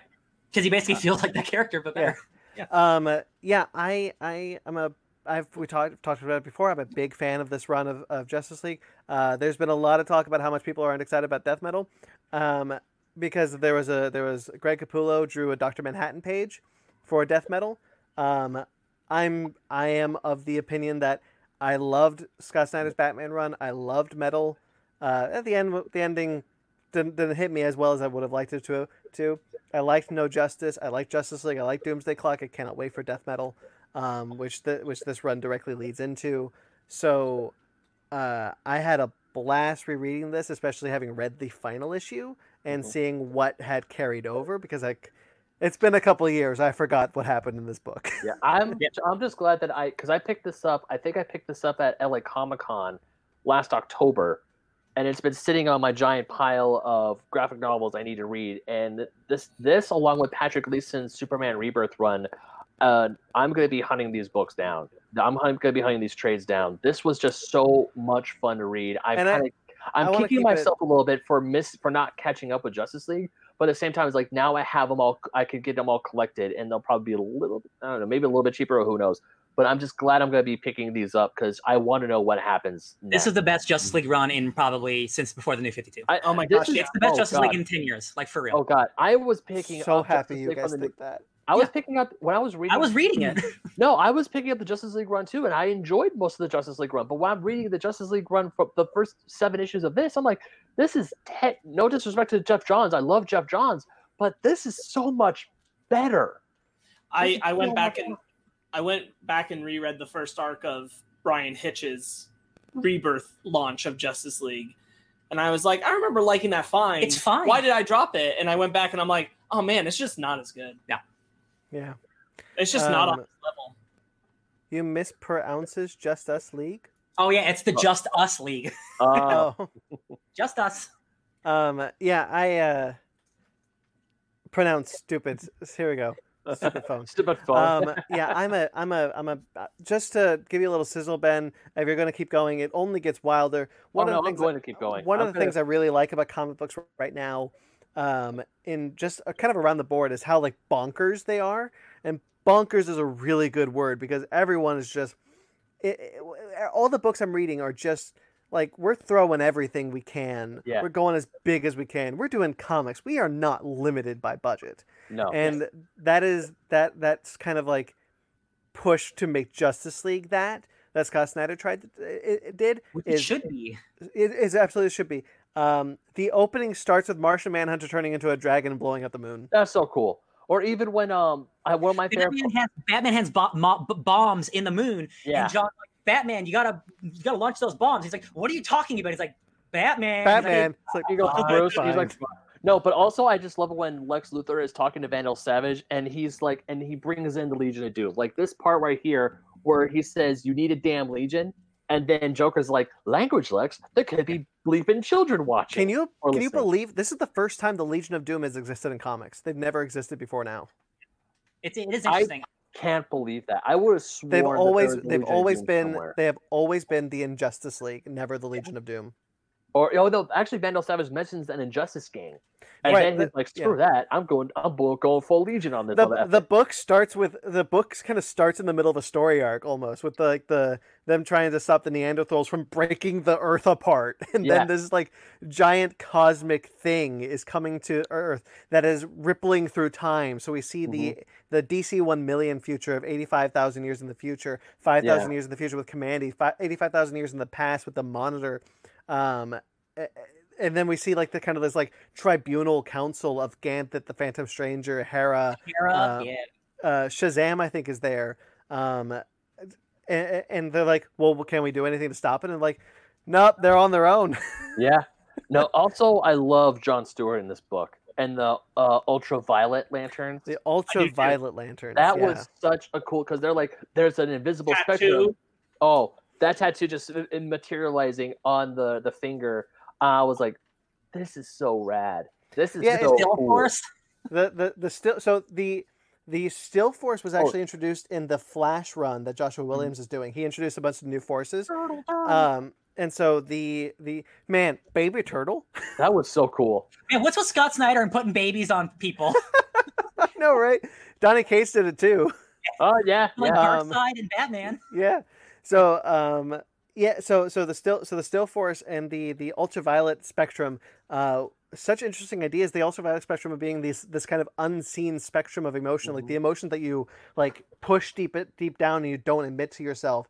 Um we know we know that Geoff Johns did a great job uh, uh, expanding the emotional spectrum of the of the Lantern Corps, and introducing a new one is always difficult because of what happened because of what Geoff Johns did. But having like Earth fight back, and this is by the way indicative of the run. This is kind of uh, the whole run. The ear entire Earth fights back by choosing life and becoming the whole Earth becomes a White Lantern. like seeing the white lantern. what the hell is so cool? Transported into like a dark dimension, Umbraxis, and it's like this Yeah. evil dimension that the invisible this- spectrum works on. this evil this this like evil this evil like parallax almost dimension this um yeah umbrax like you said this ultraviolet uh uh invisible spectrum uh dimension is so in- so weird and cool and bonkers And it's just so crazy. But All right, and and I, I love this book. I got. I have one. I have one. It's not. It's not an issue. It's. It's. It's a very. No, per- it's seven issues. it's. it's a very personal thing. Um, Lex Luthor is Doctor Doom in this book. He is. He is very Oh, much. yeah. Dr. Doom. Lex, Lex Luthor has never time traveled like this before. He doesn't. He has so many.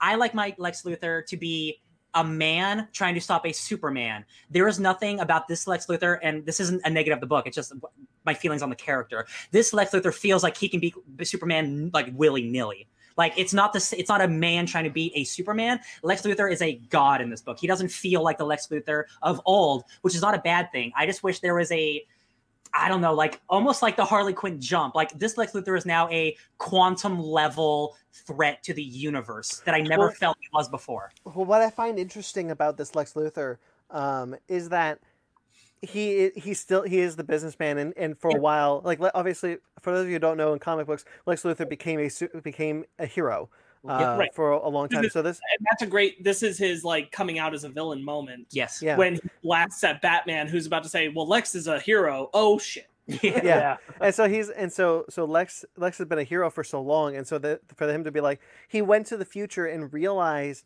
and uh, went to the future, and everyone on Earth was like, "Oh no, Lex had it right. Like we shouldn't have been, we shouldn't have been trying to be heroes. We should have all been trying to be dicks. Yeah. Um, we should have all been been going through our, our like uh, deepest darkest impulses, and that that is fundamental to the run. And so it's like almost Lex Luthor has been uh, kind of corrupted by his own ego, Mhm. like in in a way that he has never been before. I would even make an argument that it's not just corruption by his own ego. That that's a good way to put it. But it's also that he's kind of having a a, a entire character break because he said, "I really tried. Yeah.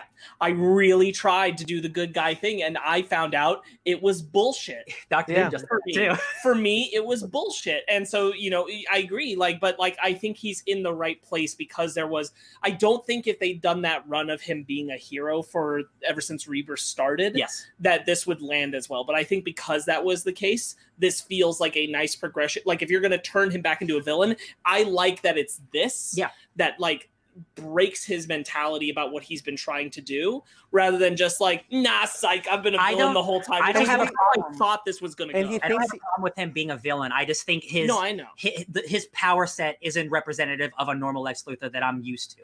And I, I, I Yeah. it, it took me, and I'm like, once we get to issue seven and like they're doing their stuff, I love it. Like, I don't dislike this book at all. I love this book.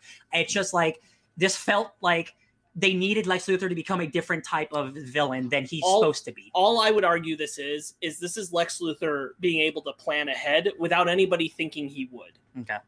because everybody doesn't think of him as a threat Yeah. oh and Lex him is Lex is hundreds of miles away from everyone Oh, in yeah. planning and planning. Right, that's, That's what I mean. Is like yeah. it- you know, no, it's one thing for Lex Luthor to be able to plan ahead a scheme like this. It's a whole other thing for him to be able to do it, and also everybody still thinks he's a good guy, so nobody's even looking his So, direction. uh, so I think it's it might just be in the execution because when when he talks about time travel, I I have not read every Superman comic, but the all the ones that I have, Lex Luthor has never time traveled. He's not that type of of villain. You know what I mean? He's he doesn't use that kind of uh, weaponry, right? It's so fast. He's like, yeah, I just use my shell companies and time travel to the future, just like that, just like that. And I'm like, I that's for Lex Luthor. That's very fast for me. It's it's not like no, I agree. like I, like other characters. I believe that. Like I, it's it's just a it's a bit of a leap for me. That's Yeah, I mean the the the I think the leap is is it's doing something that a it's giving Lex Luthor almost a Marvel like intellect. yeah. Because if you think about it, like the the Marvel the Marvel heroes, uh, the the smartest Marvel heroes can do time travel. Like obviously, we know how to do time travel. Yes. And, and Lex Luthor is is next to Batman the smartest person in the DC universe, but Batman can't solve time travel. I Uh, I don't know I, I don't know how the rest of the run goes, but to me, I, I get what you're saying. Yeah. And I'm kind of in a place where I'm waiting for the other shoe to drop. Because to me, it doesn't feel like he really saw that future. Do you see what I'm saying? It feels so manufactured for the exact thing purpose of making him do this. Mm, Brandon? It, it, uh, it it is that future, but it is also manufactured. There, yeah, I'm not saying like it's not real. I'm saying it's not uh it's not natural. It's a built future designed like perfectly for Lex to have found it and for it to put him on this path. So so I'll, I will say this: it is it is because the um, the multiverse, the multiverse as we know it, has been reconstructed over a multiverse that was not supposed to exist, uh, Mhm. and that's why he sees that's why he sees something like this because the natural state of our multiverse was never supposed to be what it is. It was supposed to be something darker. Uh, and that goes into what's in the totality, which I won't I won't spoil what's in the totality. So so you're kind of both right in a way. Yeah, and again, that's not, that's that's that is if that is considered like my problem, that is the problem of the book. I love everything else about the book. I love all the characterization. Uh, I uh, I generally like. It's not that I dislike Barry Allen. I just like Wally West more because that's who he. That's who this Barry Allen is. He feels like Wally West. He's a jokester. Um, but like the stuff with him in that car, and he's like, "Don't you dare scratch that car!" Like the speed car. Um, Yeah. All that stuff's super interesting. And like the whole idea of like the like uh the the Flash has to has to be as slow as possible to win. Like that's just such an awesome idea that like doesn't get used very often. I don't think. Like Yeah. the still force is such a wacky idea. It's awesome. Yeah. I, I like when when um, Lex Luthor goes to goes to Vandal. Is like, I've got a monster in the basement. There's no basement. I have alien weapons in the attic. There's no attic. Yeah, yeah. Like all Uh, the I- things that Luthor was talking about, and Vandal's like, "What do you mean?" It's like, "No, I built this under you." Does this recontextualize Vandal Savage as a hero? yes, yes. That's so cool. That is that's the coolest thing this book does for me. I love Vandal Savage, but like, no, I have to steer humanity away from this. That is chef kiss to a million, you guys. well. So Yeah. that that's the that's the thing. That's what Lex Luthor is doing. Is like, we, even even the villains are fighting for their own sense of justice, but we Yeah. can't because that's that we we have doomed ourselves by ourselves by going towards justice. We need to accept doom in our heart. Doom hearts. is fate. Yeah, yeah, doom is fate, and that that's the whole like purpose of Lex Luthor's mission is that he still thinks he's a hero. Yeah. Because he is trying to he is trying to tell everyone like, no, we've had it all wrong. We're supposed to be doom. I like that. I love I love that idea. Like I'm still trying to be the hero. It almost it, it's not at all the same premise, but like when Steve Rogers was evil, he still wants to save the world. He's just doing it in the worst way possible. Yeah. Yeah, it's like Left was like, no, like I I try to save uh, the world in a conventional way. I can't do it that way. I have to do it through the gross way. But I still want to save you. Yeah. Uh, I, I I really really like this whole run. I hope you I hope you guys uh, keep reading it. Uh, go going forward. I, I was Um, gonna try I to really, up. really liked Hawk Girl. Yeah. Me oh too. yeah, yeah. her her wings are so cool. Oh, how yeah. they she's like she's like I used to have wings that were feathers and now they're attached and metal. like I don't even know who I am anymore. Yeah. Uh, yeah, Superman's um why not? After all, criminals are a superstitious and cowardly lot. And they're like, what? Shut it down! Yeah, Superman's got the best Batman. No, and then Batman goes, "Har har, you're lucky I can't move." Yeah, uh, Lex yeah. Luthor breaks every bone in Batman's body. Oh Dude, god. uh, he's like he's like broken. Yeah. The art on the way that they recreate Lex's face and Joker's face through Martian Manhunter and Yes. Superman is incredible. oh, it's oh spooky. yeah. Uh, this Yes. so I initially uh, when I first read this years ago, I thought it was weird that Joker was on this team because he is he is a uh, he's a wild card. Like I don't I wouldn't imagine Lex Luthor working with him, but it, it makes sense now. And the Joker in this is so good, and he's drawn so spooky. Like his like demeanor with the smile, like it Oh, is man. scary. And he has a chainsaw in the Yeah. his head. All right. He's Yeah. actually not. He's actually not on in the book anymore after this. Oh, that stinks. I was actually Ah. looking forward to more of that. Because because Tom King. No, not Tom King. Someone was using Joker, and so they had to like remove him from the book. I think. If it was 2017, then it would have been it would probably would have been Tom King. Yeah, Yeah. I think. Well, then Yeah, that 'cause- would be. like the the wedding stuff and before that Yeah. So then that Uh, would be the case. war of jokes and riddles when when Batman gets back to Lex inside Superman's body and he's like, Batman, but you were eating my cells. I saw you. And he says, Kryptonite ring, Luthor, mutated or not, it's small. It's still it's still Superman's DNA. You brought kryptonite inside Superman. There's a lot. Oh, This this, this like, might be. You did this? no, hold This up, might hold be up. my favorite Brandon, Batman. Hold up, hold up. I there's another there's a great quip at the, be- at the beginning of the book. So it's like when they're talking about the Hall of Justice, and uh, oh yeah, the items in the trophy room are all depowered still. A committee called in Batman to ask why he believed this layer was secure. And don't say because I'm Batman, quit one senator. Batman responded that if they doubted him, they should give it the best shot. At which point, it's possible if you slow down the footage to see Batman's face form with some to, to what some theorize to be his version of a smile. i actually I, I read an interview with scott snyder about when he took over justice league yeah last night because i just want to refresh on his feelings and like what he wanted to bring to the table and a lot of people mentioned that batman's really funny in this book where he's not as funny in his in his regular book and he's like yeah i really wanted to try to do something different with batman and if you actually read my batman book there he is pretty funny but everyone surrounding him is so dire uh, that when you get brought into this Justice League where there's so many different uh, emotions going on, he's allowed to be a little more silly, a little more human. Well, this was this was this is I feel like the Justice League run we should have gotten uh, when the, when Rebirth started because if you read his Batman run at the end of his Batman run, Batman is renewed. He's refreshed. He becomes he's he's his scars are gone. He's a new man. He's a the younger best man. version of himself. Yeah. He's the best version of himself, and he is more lighthearted than he was before he had quote unquote died. Mm-hmm. And then and then when Tom King comes on the book, like that's fine, but we had a whole Justice League run that didn't utilize that. Yeah. With Bryan Hitch, and then this finally was like, no, no, no. At the end of my run, he was this, and so I'm going to keep using that Batman. Uh, I really like that. It, it almost kind of like, I hate to say it, it almost kind of kind of erases Bryan Hitch's run from canon because you could just read Batman to Justice League It's- and it's Yeah. fine. It's unfortunate that like it's kind of a filler run. Like it Yeah. happens. Like it's not that it's bad, but it's just like it doesn't do anything out of the ordinary. It's like it's it's it's it's there to be there, Yeah. and that's it's not- there not because we bad need a Justice League book. yes, it's not always a bad thing, mm. but you'd think when you're relaunching your entire universe, your main book should be the main book. And it, it took until Scott Snyder The, left. the only thing there. the only thing that you needed is that like for this story to work where they're at for the Justice League totality story, uh, Superman has to be a trusted member of the team. And where Rebirth was, Superman couldn't have been that, which is the one thing Hitch was trying to work through. Is it was Mm. Superman's first time being part of the Justice League, the, the, the old Superman that's now the new Superman. Oh, right, right, right. Right, Because- right, right, right. because the new 52 Superman had died. And they had to work through that hurdle. So this couldn't have gone there in the same way. That makes sense. because okay. they had to work past that that kind of growing pains. Gotcha. Yeah, that's true. I love. Um, I love the I love the Legion of Doom interlude, the art by uh, Doug Mahnke. Yeah. that is a gorgeous looking book. Yes, Yeah. it is. this entire so uh, this has three artists in this book. It has Jim Cheung, who does the first issue and the last issue. And then it has Jorge Jimenez, who does like the main book, and then it has the one mini uh, book with Doug Mahnke. And all the art is incredible. I normally have a problem with this in books because I like consistent art between books, but they're the stories are different enough between the first and the last and the middle and the mini issue where it doesn't bother me at all, and it all looks great. Yes. So I wanted. The, you just brought up a great a great point.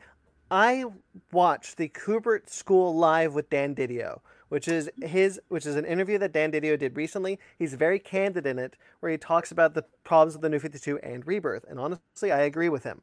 Um, I don't think five G was the way to go, but I even think he thinks that now. But uh, he doesn't, have, he doesn't have uh, an opinion anymore. So I think that I, I think I think that's well worth a listen. But one of the things they said was that Marvel has it right. You want to get people who are you want to get people. Wait, sorry. Marvel has it right was a different topic. But one of the things that he was talking about was like you want to get people invested in a book. You got to get writers who are invested in the book. You have to get writers who the audience will read week to week and say, I am just as invested as this reader is. Look at Donny Cates Venom, Al Ewing's Immortal Hulk, Donny, uh, uh, uh, uh, Scott Snyder's Justice League. You you care about these books because the you know that the writers are there for the long haul, that they are telling a story they are passionate about, and so you keep coming back month after month because you see that passion, and that's one of the things I think that a good run will do, and I think that's what that's what helps the the art issue because the art, uh, while it does fluctuate between between artists, each artist is is as passionate as Scott Snyder is because Scott Snyder is clearly passionate about the story he is telling. Uh, Jim Cheung, who did issue one and issue seven, uh, and I think he does more after this as well, right? Does Yes. he do more? Okay, so Yeah. Jim Cheung was a Marvel artist for he was exclusive for years, and this was the first thing he did at, at DC.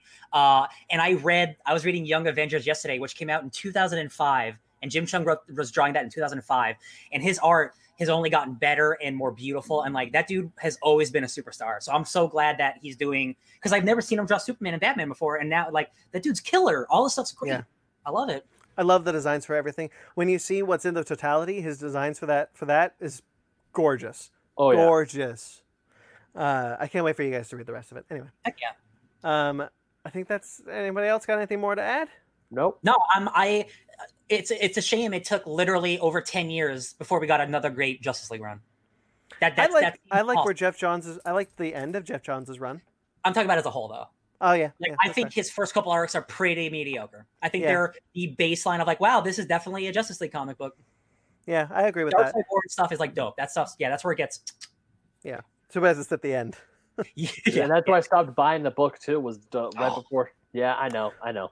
All right. Uh, so the next week is Ryan's book club. We keep chugging along. Ryan, what's your book club? Oh, my cat's Hey back. guys, my book is a is a uh, 2010 Marvel cosmic event called Chaos War. It is about, let me tell you, the plot concerns a group of mythological gods and others assembled by Hercules to battle the Chaos King, the embodiment of chaos who wants to wipe out all of existence. This is a story about all of the gods of the universe uniting to stop the end of oblivion, and Hercules is the star of it.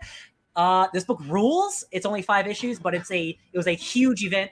Something fell, unfortunately. Sorry. Uh, it was a huge event at the time. Um, it's huge cosmic stuff that like this is my favorite era of Marvel, uh, and you guys can get to experience some of it. Awesome. All Um, right. All right. So next week uh, is our last review. No Time to Die, the new James Bond movie. Wait, that comes out to next week. Yep. That's our last review. Oh yeah, that we had scheduled. That we had scheduled. What's what what what?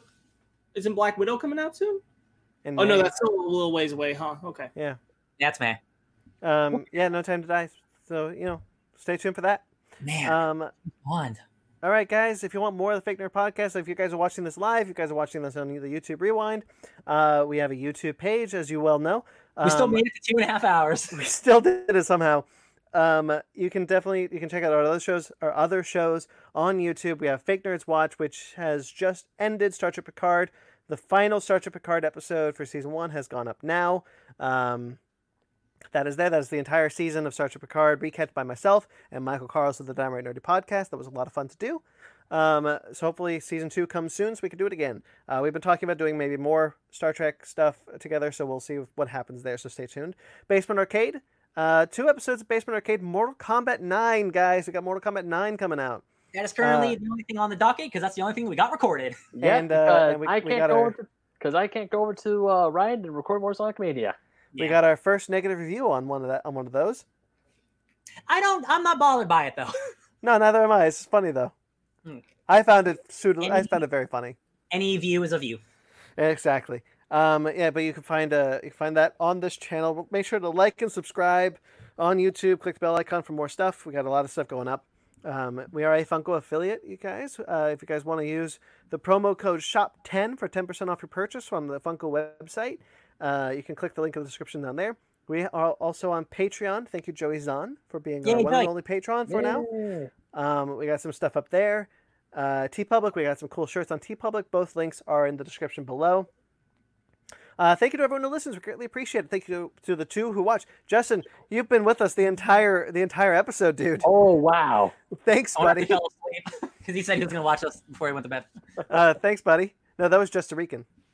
Oh, sorry, just three. Oh, then three people. Look at Yeah, so we, we had a couple people on this live stream. Justin been with us the entire two hours and forty minutes. Um, so so so thank you so much there. Um, but thank you to everyone who listens. Thank you to Jeremy Vellucci, uh, friend and collaborator Jeremy Vellucci. You can find him on Instagram at, at Jeremy Vellucci Keyboards. He does our uh, Promising Young themes. Woman is April 16th, so we're reviewing that. What? Promising What? Young Woman. What? what? Okay. I did not hear that. What? Promising Young Woman, April 16th. Oh. Um, Jeremy Jeremy does our theme song and our uh, and our interim musics. If you listen to this on the on the on the audio show, um, you can find his sh- his show Suburban Proctologist on iTunes or Facebook.com slash Suburban Proctologist Official, uh, Instagram at Subproc Podcast. Hi, Justin. He says, "Oh hi." Oh, hi. Um, Mike Patola, thank you so much, buddy, uh, for our, our logos um, and all your collaborations, our Mike's Possible Trivia Challenges. Um, uh, we, we, we miss you. I hope you're doing well. At Mike Patola. Uh, you can find them on Instagram and Twitter. We are on fake. We are Fake Nerd Podcast, all on Twitter, Instagram, Facebook. Uh, fake nerd guys at gmail.com. If you'd like to get in touch with us personally, I'm at BT McClure on Instagram and Twitter. Ben, You can find me on the internet at bedmagnet27 on both Instagram and Twitter. You can also find me reviewing Rachel Litfin's, or not reviewing, but going uh, five chapters each with our friends from Downright Nerdy, Michael Carls, and the author herself, Rachel Litfin, talking about her second book, Dragon's Wrath. That's over on the Downright Nerdy YouTube, so go ahead check that out if you're also into the book. And also, I write for OldSchoolGamerMagazine.com. Newest articles should be going up either tonight or early tomorrow morning. Sparks.